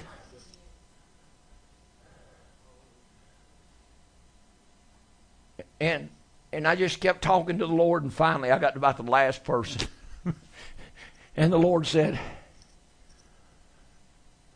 He said, that wasn't Peter's shadow. He said, that was my shadow. He said, I just borrowed Peter's body. and when he said that, I said, Well, why didn't you say so in the first place? I said, I'll let you use my body. and I walked back over to chair, and that woman standing there with rheumatoid arthritis, just all stove up. And I just pulled her over in them spotlights, and I just stepped back, and I said, In the name of Jesus, be healed. And Buddy and it did. Them bones started popping. She started moving. Them hands started going up. She started shouting, praising God. See, you got to dare to believe. Somewhere you got to take God at His word. It ain't you. It's Him in you. Y'all think the miracle's in that hand? Ain't nothing in that hand. It's in here. It's that faith's in my heart. It's that Word of God that's so alive in me. And I was in a little town called Haleyville, Alabama, 94, having a great meeting. Thing was packed out. And I come up there on a Sunday afternoon, and I had announced a special deliverance service. They had three deaf mutes and two people in wheelchairs. Because God's been working miracles all week. And I preached that word on which is easier to say. Rise, take up thy bed and walk, or thy sins be forgiven. I said, You don't have to have hands laid on. I said, The reason we lay hands on the sick, I said, a lot of people, that's their contact. That's their point of contact. But you know, Jesus spoke to them. And he didn't lay hands on them trying to wrestle the devil out of them. Sometimes he just touched them. Man, we got to get out of this stuff and get back to the simplicity of the gospel and let God set the book of Acts church back in order. How many places in the book of Acts do you see the apostles laying hands on folks? When Peter looked out there and seen Aeneas, been lame 38 years, he said, Aeneas, get up and walk. Paul was preaching, seeing that lame man perceived he had faith to be healed. Paul told him, he said, Get up, walk. Said the man leaped to his feet. They didn't lay hands on wrestle the demons.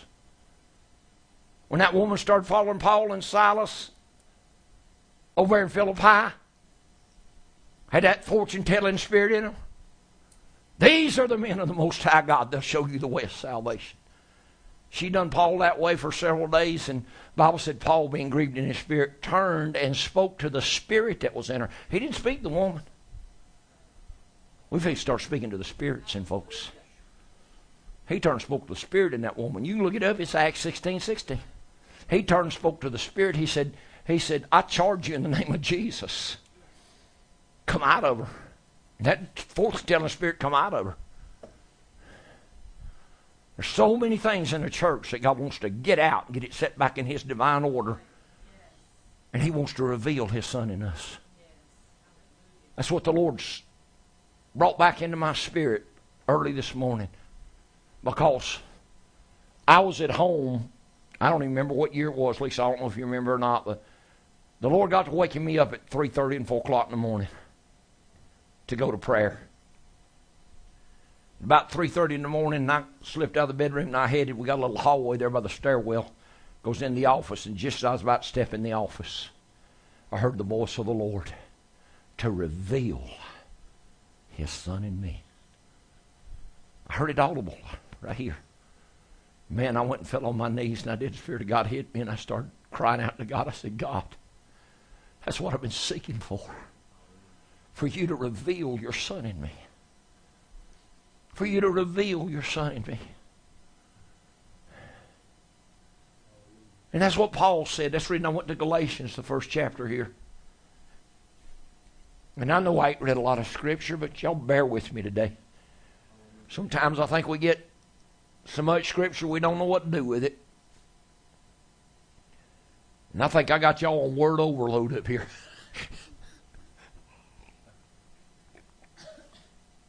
As I'm to tell you, there's been some word preached in this little old church. Has there not? There's been some word preached here. If we take the word God's give us, you don't have to hear nothing else. Just go do something with it. Just go do something with it. Reason I'm telling you this, I believe it's time. I believe we'll take the limits off God. I believe it's time. Well, Brother Metter, I ain't no great preacher. I ain't either but I believe in my God. And God tells me something, I believe Him. God tells me something, I know God spoke to me, you ain't going to change my mind. you can forget that. You'd do better. Uh, you'd be better off go out there and talk one of them pine trees and tell it was an oak tree and try to persuade it that it was an oak tree instead of a pine. You would be trying to tell me God didn't speak to me. Because when God speaks to me, brother, there's something in me. I know when God speaks to me. Now there's times that you know, God speak to you and that you might not. But when God speaks to me, Sister Pat, put something in my spirit, and I know it, I know it. And you, you ain't to change me. You ain't to dissuade me. You ain't to make me disbelieve. I'll go to my death believing in what God spoke to me. This is what Paul said in Galatians' first chapter. But when it pleased God, who separated me from my mother's womb and called me by his grace to reveal his son in me that I might preach him among the heathen. Immediately, he said, I conferred not with flesh and blood. Paul didn't go up to them that were apostles before him. Paul didn't go ask people if God had spoke to him. He went right to Arabia and got himself in a secluded place and started seeking God. They said for three and three and a half years or thereabout, said Paul sought the Lord after they got him out of Damascus. Because they're trying to kill him in Damascus. Right after he got converted. I mean, man, ain't even converted no time till the governor of Damascus was already trying to kill him. He'd stirred up so much trouble. And they led him over the wall in a basket. We don't know the names of them men that led him over the wall in a basket. But I preached one of the greatest words I ever preached on hold of the rope. Because them men up there in that basket, I mean, the men up there holding that rope and letting Paul down over that wall, they hazarded their lives. Soldiers could have come along any time, killed him, killed Paul. But see, thing was, they didn't know who they had in the basket. and they had to hold on to that rope till that basket hit the ground. Y'all better hold on to the rope. You may not know who you got in the basket up here.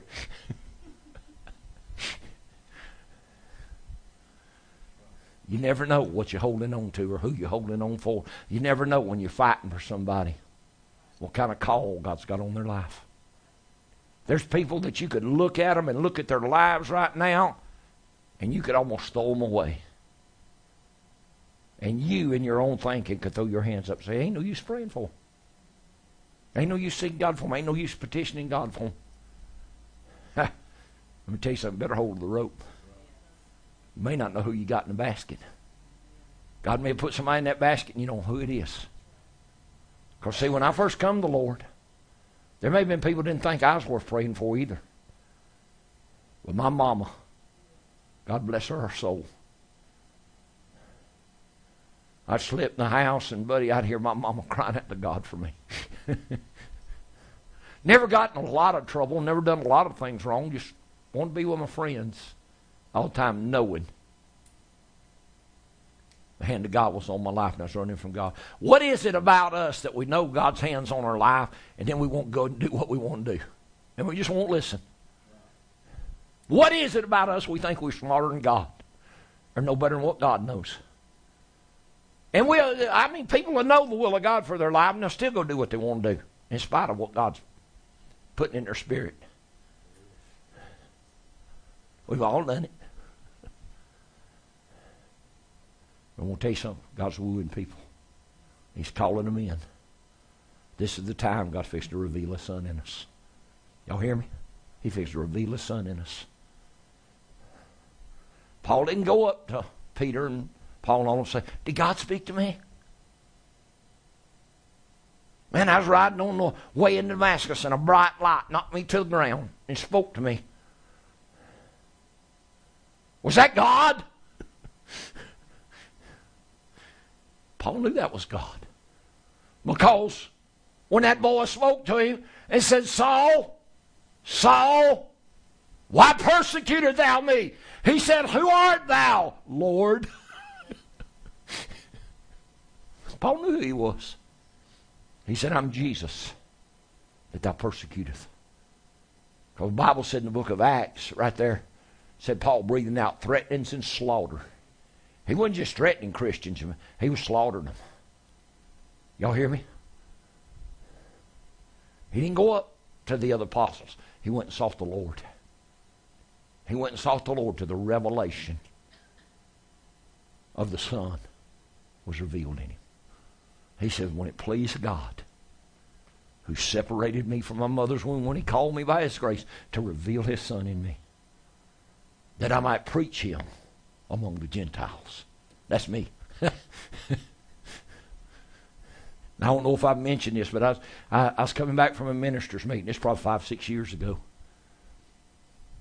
You know, sometimes I can remember days, dates, times, right to the minute, and there's other times I can't remember.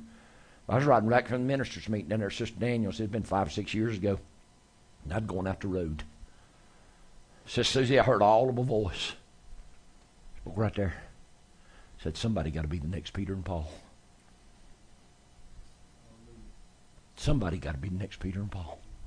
Somebody got to possess this ministry. Somebody got to be in a place where I can restore. What God tell us He's going to do? He said, I'm going to restore to you all the years the devil's took away from you. Those years He's talking about was the former rain.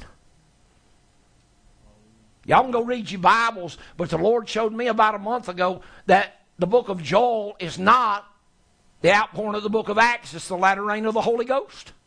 Because the latter, the former rain had already come. That's what had been taken away from them. But God said, I'm going to restore that back to you. Hallelujah. I'm going to take you back to what I gave him in the book of Acts. And I ain't going to give you the former rain. I'm going to give you the rain, the former rain, and the latter rain. All in this new season, all in this new beginning. I'm going to give you all of it. Well, I'd rather have all of it than have just the former rain. but God's wanting to reveal His Son in somebody. Amen. Let's just flip over to Second Corinthians. This is the one I touched on a couple of weeks ago that God spoke to Brother Elder. And I told Brother Elder, I said, and I come out, I said, man, I said, you've been reading my notes but God spoke to be saying the same thing. He's supposed to be speaking the same thing, putting us in the same mind, giving us the same judgment. Is that not right? Did Paul not tell us in, in Corinthians, I believe his first chapter, he said, Be of the same mind, have the same judgment, and speak the same thing. Because you don't, there's division among you. There's division among you, and two can't walk together except they be agreed. Now, y'all, y'all may not believe everything that I tell you God shows me, but as far as the basic gospel of Christ and the kingdom, we on the same page. Are we not? Oh man, that was weak. I said, Are we on the same page? Right? and there's things God showed you I might not understand. There's things God showed me that you might not understand. But I ain't by no means revealed everything God showed me. Because Jesus talked to him and he said, he said, There's things I'd like to reveal to you. He said, But right now you're dull of ears and hard of hearing. Because I'm going to tell you, I start talking the Word of God, I can mess with your head if I really get in some of the revelations God give me, but some of it's just for me and the Lord right now. Amen. So, 2 Corinthians 4. Let's just drop down to verse 8. For we are troubled on every side, yet not distressed. We are perplexed, but not in despair, persecuted, but not forsaken, cast down, but not destroyed y'all going through anything? Better buckle down and hang on, because I'm going to tell you, I don't care who wins this election. Persecution's fixing to come to Christians. Y'all hear me? I don't care who wins. God's in control. And we fix to go through persecution. It may come quicker under one than it does under the other, but we fix to go through persecution. This country fixing to go in chaos. And I was writing in those visions that I had in October 2000, right there in the church in Fort Payne. I believe where I was. I was, I was preaching somewhere, but I believe it's October 2000. Yeah, it was October 2000. I believe I was in church. I don't know. I can't remember now. But I was preaching somewhere, and I went into an open vision while I was preaching. God took me in the Oval Office. You ever seen them pictures of the Oval Office, that big rug with the presidential seal on it? I saw that man. I saw a man down on his face, on his knees, had his face buried up in that rug, and he was crying out to God, God, give me wisdom to lead this nation. God, give me wisdom to lead this nation. And when he raised his head, I saw George W. Bush. And God spoke to me then. He said, You tell my people to put the right person in office. Because this country fixed to go through calamity. And y'all know what happened about a year. We had 9 11. I don't even want to think about where we'd be if somebody else was leading this nation. See, God said, You tell my people. I'm telling y'all, y'all better go vote. You better pray. You better let the Spirit of God lead you. You better vote by the unction of the Holy Ghost, but you better go vote. Don't you sit down and say, well, God's got this thing. Now, God told me in 2000, He said, you tell my people they better put the right person in office. That means you go vote. Y'all hear me? That means you go vote. And I told them then, I knew who was going to win. And I told them then, I said, I can't tell y'all who to vote for, and I ain't trying to tell you. I said, but you better pray and you better go vote. I said, because this nation, let me tell you something, this nation fixing to go through some calamities. It fixing to go through some upsetnesses some chaoses, some turmoil, because America's turned her back on God. God ain't gonna let her slide. He ain't gonna let her slide. He gonna move for the righteous. But you just might as well roll your banners up says God bless America. Because God ain't gonna bless a perverted nation. He ain't gonna bless an unclean nation. He ain't gonna bless a nation that kills over a million babies. He ain't gonna do it. He ain't gonna bless all this transgender mess. He said it was in the days of Noah. Y'all know that's what caused God to judge Noah's day? He said men's hearts was set on evil continual. Reading he destroyed Sodom and Gomorrah and all them cities. It wasn't just Sodom and Gomorrah. Go back and check your history. They said there's ten cities out there sowing them plains. He destroyed every one of them. They're homosexual, perverted, unclean. And God said, as it was in the days of Noah, as it was in the days of Sodom and Gomorrah, or days of Lot, so shall it be in the days when the Son of Man is revealed. We in that day in the, the ministry that Jesus had and he walked this earth, fixing to be revealed. Fixing to be revealed in us, me and you. Ha! Whew! Don't believe me. I'm gonna possess this. Somebody gonna possess this. Y'all going with me? Y'all going with me? Yes. yes. I said, You going with me? God's got to have a people. Y'all think them, them men and women in the book of Acts is any different than what we are? They only was around Jesus for three, three and a half years. They didn't. Jesus had to preach to them out of the Psalms and the prophets.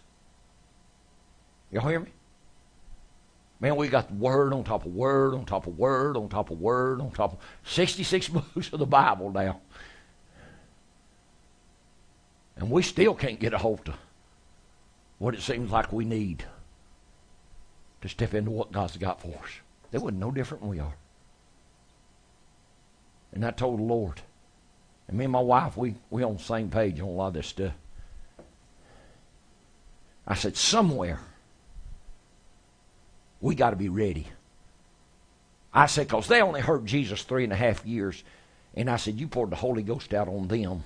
And they come out of that upper room prophesying, doing miracles, preaching the word, setting everything in order, and they turn this world upside down. I said, we can't just keep saying God's getting us ready. I said, somewhere something got to happen. I mean, you can only cook that stew so long. That possum can only get so tender, Sister Pat. and they say them are tough boogers. Sister Pat keeps telling me she's to fix me some possum stew.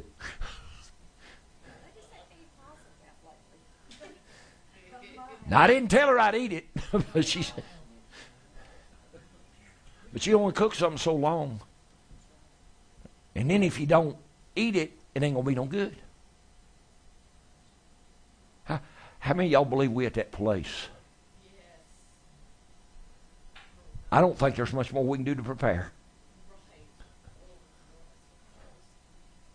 If there is, God's going to have to give something more than what we got. Because I don't know what else to do. Anybody with me? I don't know what else to do to get ready. I've done about all I know to do to get ready. Amen. I mean, I can get dressed for service and I can put my clothes on, put my shirt on. I need to put a vest and a suit coat on. But if I come out here in an overcoat and a hat and gloves, y'all gonna think something's wrong with me. There's a point that your preparation comes to an end. Are y'all following me? I don't know what else to do to prepare. I'm ready for something to happen. At least I'm telling God I'm ready. Now, He may shake me up, let me know I ain't ready, but I'm ready to see something happen because I tell you, this whole week I've been feeling this ministry of the Son of Man fixing to just explode. It's just going to explode. I don't know if it's going to be in the church. I don't know if it's going to be on a sidewalk in a store. It's something fixing to happen. when it does, it's going to shake things. Amen. It's going to shake things. Let me go back to where I was reading. I'm fixing to wrap it up. Verse 10 of 2 Corinthians 4, verse 10. Always bearing about in the body the dying of the Lord Jesus, that the life also of Jesus might be made manifest in our body. For we which live are always delivered unto death for Jesus' sake that the life also of Jesus might be made manifest in our mortal flesh. Right here. Might be made man. That word manifest means take the cover off of. Take the cover off of it. I'm ready for Jesus take the cover off of His Spirit that He's placing in us. And let that glorious light of the gospel shine out of us. Amen. Y'all with me?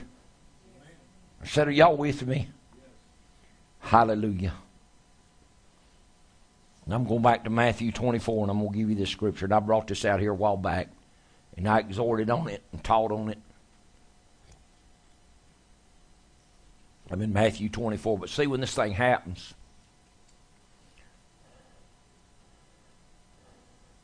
I believe it's just going to happen. It's like that. Because we've prepared, we've waited, we've sought God, we've cleaned our lives up, we've got things out of our spirits, or we should have, the way God's been talking to us.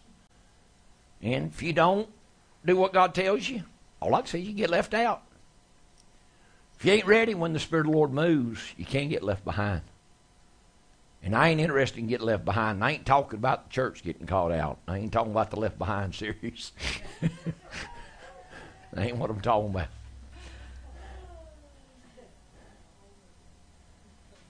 Verse 27 of Matthew 24. For as the lightning cometh out of the east and shineth unto the west, so shall also the coming of the Son of Man be. And it ain't talking about him coming in clouds of glory. It's talking about him being revealed in here. Because Malachi, third chapter, first verse.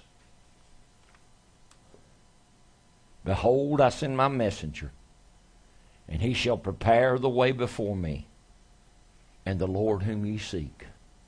See, when Jesus came, nobody was seeking the Lord. But he said, Behold, the Lord whom ye seek shall suddenly come to his temple. We're his temple. We're his temple. Amen. We're his temple. And the very life of Jesus is going to be made manifest in our mortal flesh, not our immortal. See, church is taught all this going to happen when you get called away. I don't need it up there. I need it down here. I, I hope I ain't going to have no devils to fight up there. Ain't going to have nothing I got to overcome if I, if I make it up there.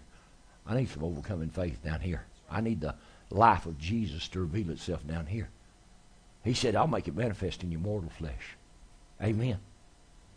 And so he said, he said in Matthew, he said, the coming of the Son of Man is going to happen like lightning. And here Malachi says, even the messenger of the covenant. There was no covenant with the people before Jesus came. There was the old covenant, but there wasn't a new. He said, even the messenger of the covenant whom you delight in, behold, he shall come. How's he going to come? Suddenly. Suddenly. Suddenly. Can anybody say suddenly? Y'all know what suddenly means? Suddenly. Like that.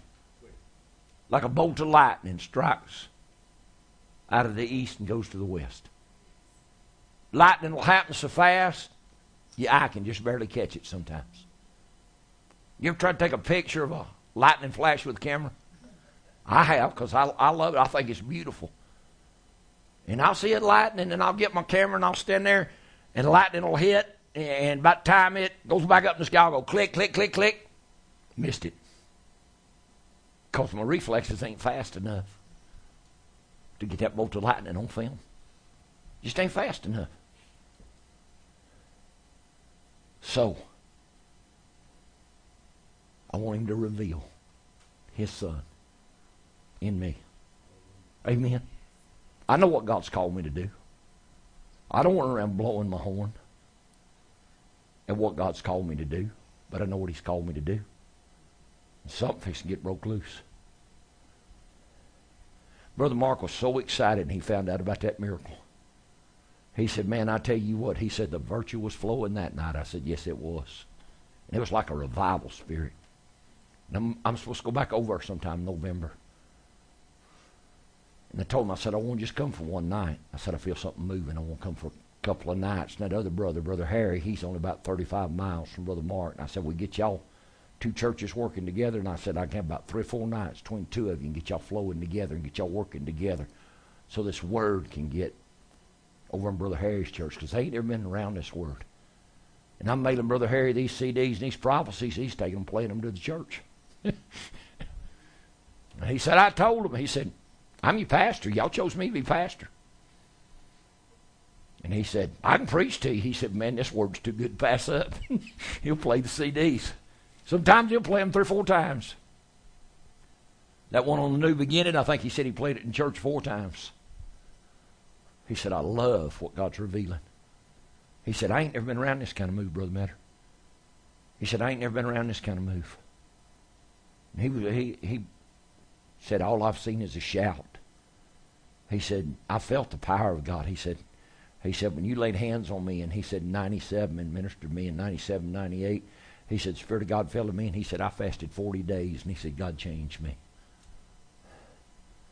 But he's never seen the power of miracles and deliverance. He said, I'm hungry for something. He said, I'm hungry for something. My God, wouldn't it be great if people get hungry for something? That's why the Lord's fixing to reach out here and get a brand new generation. My granddaughter, Lord, show me that's a sign of a new generation. Says Susie, your daughter, your son, they're going to be part of this new generation. My son, going to be a minister, going to be a leader. If he follows what the will of God is, and I believe he will. Before he ever got saved, wasn't it before he got saved you had that dream about him?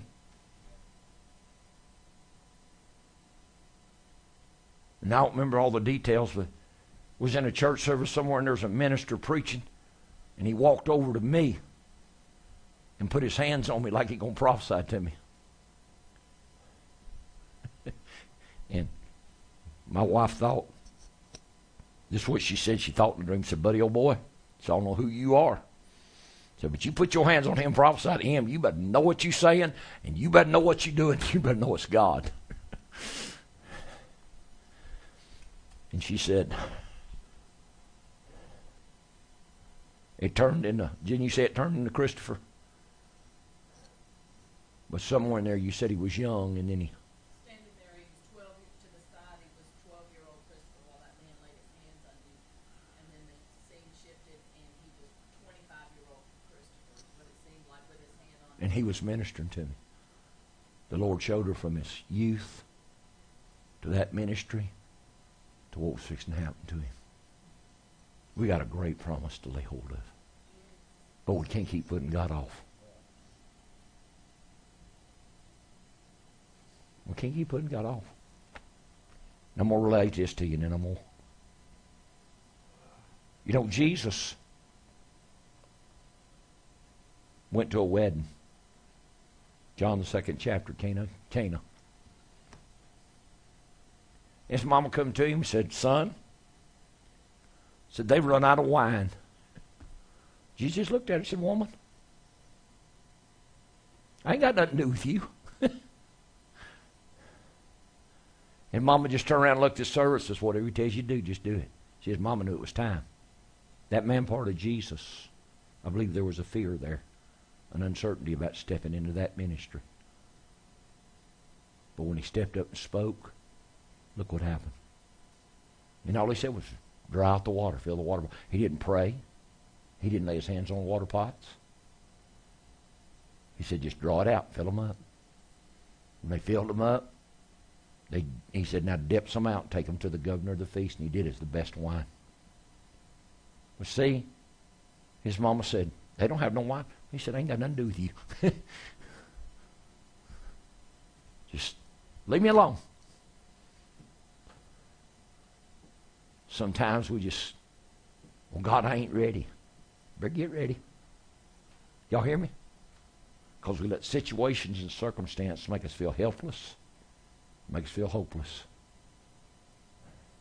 It ain't you. I'm going to tell you again, it ain't you. It's him in you. Now, I don't care what kind of ability you got, you can't do it in yourself. You can't do it in yourself. But you got to be ready let the Spirit of God flow through you. Amen. You got to be ready let the Spirit of God flow through you. It's got to be done in God's order. You know, I had some good people in Fort Payne. Then I had some I couldn't do nothing with. If they're watching, they know. Because I had some I couldn't get them to come sit under leadership. There's some people think they can just go out there and do something for God and they don't have to have no kind of counsel, no kind of leadership, no kind of wisdom, no kind of edification. They're just going to go out there and do something for God. And you might. But somewhere, you're going to shipwreck because you ain't got a foundation under you. The Lord set the church up in the book of Acts. And if people didn't need the church, the Lord wouldn't set it up. He set up five ministries. He set up them five ministries in Ephesians 4, 11, and 12 for the perfecting of the saints. That means the maturing and the completion. For the work of the ministry and for the edifying of the body of Christ. He takes those five ministries working in the church. That's the reason I'm praying continually. God raise them five ministries up, bring them back to the church, set the church back in your order. Y'all remember when I had that vision, June, a year ago, how the universe was out of order? Then I seen that explosion. God brought it back in order, put everything back in order. He said, Well, man sinned. He said, Everything got out of my divine order. He said, But I want to raise Jesus from the dead. Ephesians 1 and 20, what he wrought in Christ when he raised him from the dead. He said, Brought everything back in my divine order. Now everything's back in order. Now God's got to get us back in order. Amen. And God didn't mean for the church to function the way it's functioning. All I'm doing is occupy until He comes. I'm doing my best. And everybody I talk to, I tell them you need a home church. You need leadership, you need edifying, you need wisdom, you may be called of God. But God don't have no loose cannons. Amen. God don't have no loose cannons. But Terrell, I'm glad to see you. Believe it or not, I was praying for you this week. You come to my heart and mind this week, and I started praying for you. I said, God, I'd love to see that man back in church. And I don't know if you got a home church or not, but you're welcome. You're welcome here. We'd love to have you. Because I know I ministered to you one time in Fort Payne. You called to God. I know you are. Hand of God's on his life. Well, see, all I can do is edify. All I can do is point you in the right direction. Y'all gonna be like a bloodhound. You, you can take a piece of clothing, got a scent on it, and you can rub it in the bloodhound's nose. That bloodhound's a good bloodhound, but he'll put that nose to the track. And if people been around that area, he'll pick that scent up and he'll track them. it's time to get on Jesus' trail. Amen. Do you love the Lord? How many y'all appreciate this service? God's trying to help us, children. He's trying to help us. But we can't keep just sitting. We got to let something move us. Got to let something move us. I'm not expecting y'all to go out here and raise the dead yet. but the Lord spoke to me three different times about raising the dead. First time in 84, then I seen it again in 91, then I seen it again in 92. First dream I had, he raised him. Raised my dad out of the coffin from the embalmed state. 1984. Lord spoke to me audible. I was in North, uh, South Carolina. Lord spoke to me audible. I sat down in the courtyard, had my Bible spread out on a picnic table, was standing there in a motel, and I had to preach that night. I was reading, and I heard a voice speak behind me. said, and the dead is raised up. Well, I knew where it was in the Bible, so I just turned around. I thought somebody walked up behind me and spoke to me. So uh, I started to get up, and I just got up and I turned around. And I said, I believe that. Wasn't nobody there. but he said, and the dead are raised up. Very next night, I had a dream. And I didn't tell anybody who it was till after Daddy died. I just told him as a minister. But I had a dream. I was in revival, and I got a call. They said, Your dad's died. And you know what I told the Lord? I said, Do I stay here and preach or do I go? Because I couldn't help him. So I just asked the Lord. I said, You want me to go? You want me to stay? The Lord said, Go. So I drove into town. When I got in town, I said, Lord, do I go to the house? Do I go to the funeral home? He said, You go to the funeral home. Pulled up in front of the funeral home, got out, and I don't know why this sticks in my mind, but there was two big double glass doors like you'd go in a store, one of these storefronts, two big glass doors on front of that funeral home. I got out of the truck. I was driving a truck. Got out of the truck. Started toward that glass doors. The Lord said, when you walk in, He said, you do exactly what I tell you. He said, don't stop. Don't talk nobody. Don't let nobody talk to you. He said, go straight to the coffin. Do what I tell you. I walked in. I seen my mom, some of my brothers and sisters over on this side. I started walking. They seen me. They started toward me. I held my hand up and stopped them. Didn't say nothing to them. Just stopped them. Walked straight to the coffin. Daddy was laying there, had his right hand. Had his hands folded on his chest just like this. I stood there and looked down at him. He said, Take your right hand and put it in his right hand. Tell him to get up. I slipped my right hand right in Daddy's right hand because he's right on top. I said, Daddy, I said, get up. He blinked his eyes and opened his eyes, sat up and started talking to me. I said, Lord, I said, Are you showing me that daddy's going to die? He said, Not yet. He said, I'm showing you a twofold dream. He said, Your dad had the gifts and the anointing of the Holy Ghost working in his life in the early years. Daddy had miracles.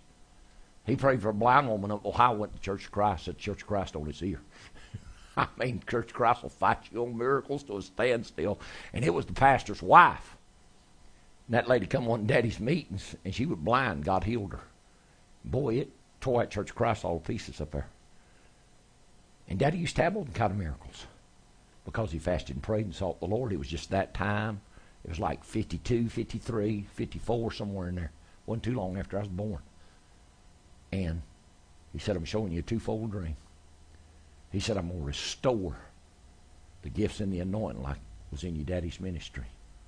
And he said, and I'm showing you, you're going to raise the dead from the embalmed state right out of the coffin.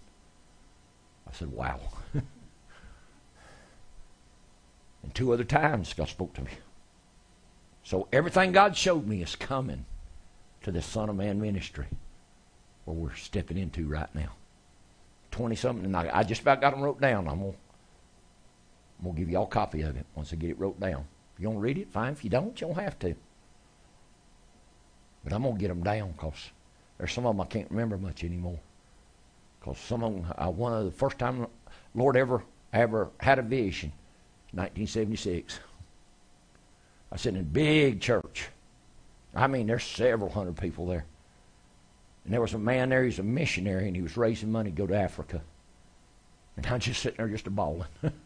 Hadn't been saved about three or four years, and I was sitting there just bawling. I said, God, I want to go. I want to go. I want to go. God, I want to go. I want to win souls, Lord. I want to go. I didn't have money to go. It wasn't nothing to stop me from going back in. Because I just me, footloose, fancy free, single. I'm, I'd do anything, go anywhere if the Lord told me to. And all of a sudden, stand up front of that church, big church, probably see thousand people, and there's probably seven, eight hundred people there. I saw a big man stand up, says Kathy, on that platform. He stood about 30 foot tall. He raised his hands up like this, and he looked at me, and he said, Come over and help us. Dark skinned man. Said, Come over and help us. Right there, God gave me my Macedonian call. I said, There'll be a day that I'll go. And since that day, I've gone to five foreign countries, spent thousands of dollars, ministered to thousands of souls, and seen them saved, healed, and delivered. I ain't through yet. This thing just getting started good. I said, Brother Miller, you better hurry up. You're kind of getting old. No, I ain't getting old. Y'all hear me? The Bible said Moses is 120. His eyes wasn't dim, his natural force wasn't abated. Abraham didn't die till he was 175. Got married again at 140 something and still raised up sons and daughters. so, don't y'all worry about me getting old. Lord done told me the greatest ministry's ahead.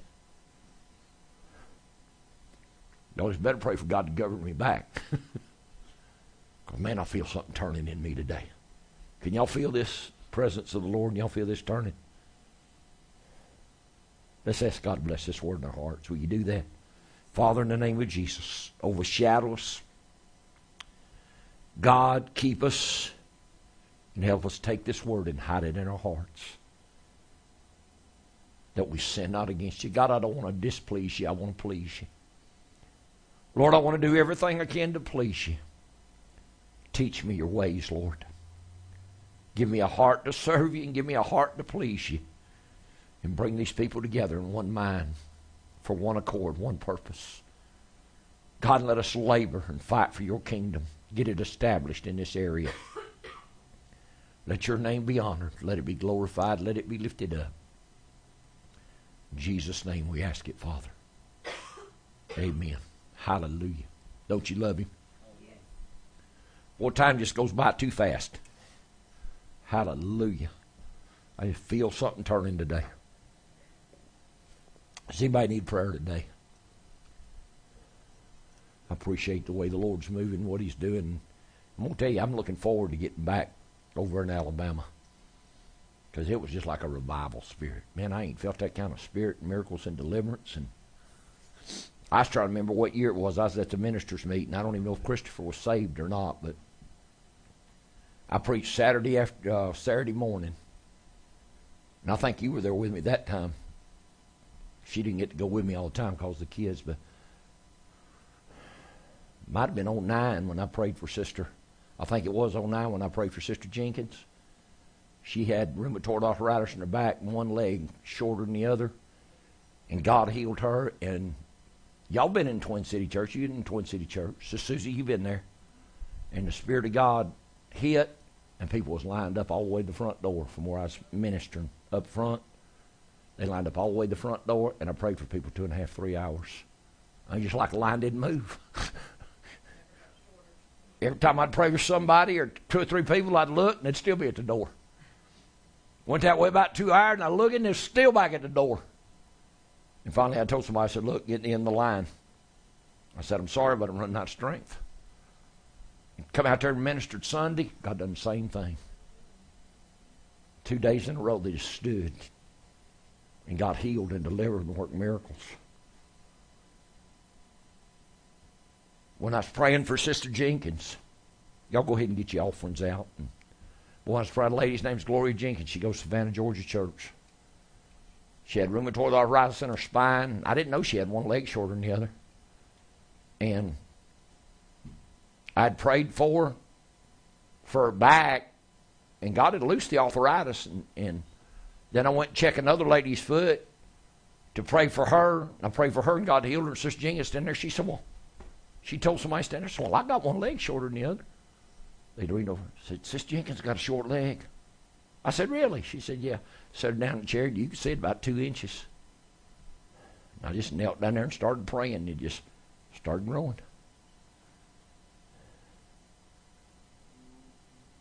And I mean, people just lined up all the way to the front door. Two services. But that's the way it used to be in the tent revivals. Man, sometimes I'd pray for people two hours. I said, God, there ain't this many people in the tent. I think they're recycling. but I'm ready for them days again. For the book of Acts church. Not just for the miracles, but for that nature, that life, that compassion, that mercy, that love, that kindness, that nature of Jesus. Not just his power. I want his characteristic. Amen. I want his nature. But the way I look at it, if the Holy Ghost is the Spirit of Jesus, the Spirit of Christ, it gets in you, to act like he acts. To do what he done. To live like he lived. Amen. Amen. Y'all appreciate the Lord. Everybody take out your best hundred dollars. You can't do a hundred, do a thousand. But stand on your feet and come on and obey the Lord. Because I'm going to tell you, the only thing's going to count when you stand before Judgment Day is what you've done for the Lord. That's what's going to count. Hallelujah. Thank you, Lord.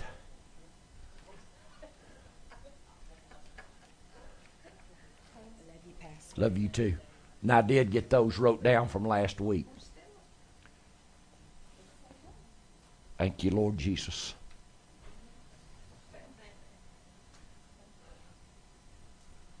I appreciate the Lord. He is so good to us. Amen. God bless you, man. Good to see y'all. Appreciate y'all making the trail. You know, they come all the way from coming. Ain't that good? They drive all the way from coming to be with us. Good to see you, man. God bless. Appreciate you.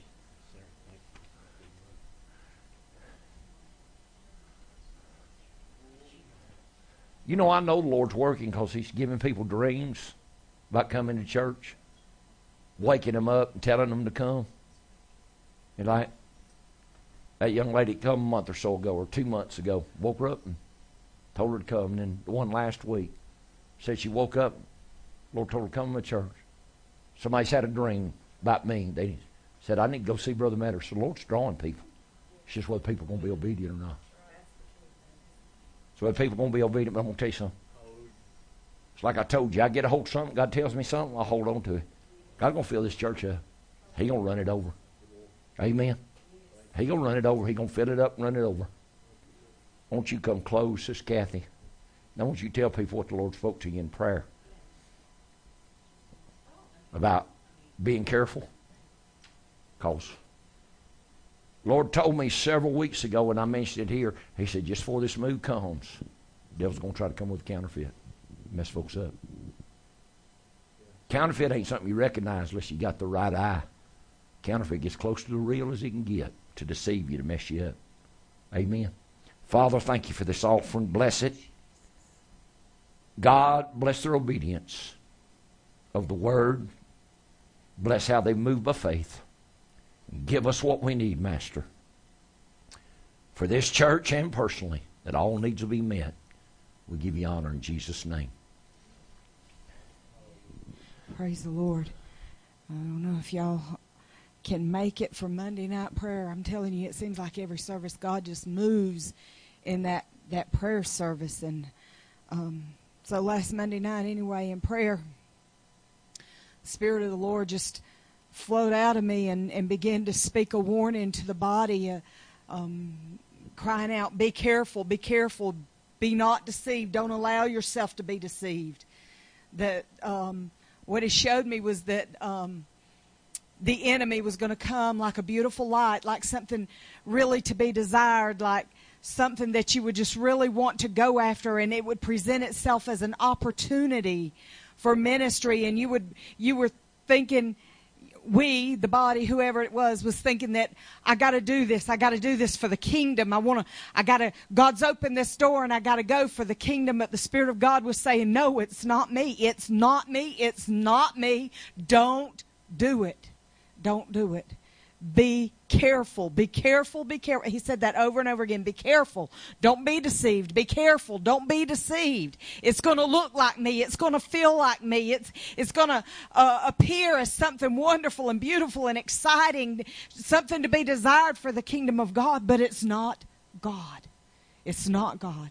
And it's our responsibility to, to seek Him and to know His voice and to, be led by His Spirit and not allow ourselves to be deceived. And it, it was just like people are going to buy into this and they're going to they're going to go th- with the right heart, the right attitude, thinking they're doing something for God, but it's not Him, and it's going to bring about destruction. And there was such a grief that fell on me. Oh my God, such a grief because the heart of God was broken at the numbers of His people, his vessels, his children, that allowed themselves to be deceived and sucked in by that beautiful light. Sister Susie, I could see that serpent leaning up there against that tree, talking. Just so charming and, and enticing uh, was one of the words he used. We're going to be enticed to, to move forward and go and do this, but it's not God. And he said, Tell my people, tell my children, tell them, warn them, warn them, warn them. Don't be deceived. Don't be deceived. So I encourage you to make that part of every prayer you pray. God, keep me. Don't allow me to be deceived, God. Give me discernment, increase my discernment. God, do not allow me to be deceived by that enemy, that counterfeit, that enticer, the seducer. Keep me, God. Amen. It is good to see you, Brother Terrell. I'm glad you're here. Amen. Hallelujah. All right. Father, we thank you, God, for this day. We thank you, God, that your word is truth and life and power to them that believe, God. In the name of Jesus, God, go with each one of us and help us to seek you, God, and to find you and to allow you to work in us and through us. In Jesus' mighty name, we praise you and give you thanks. And the church said,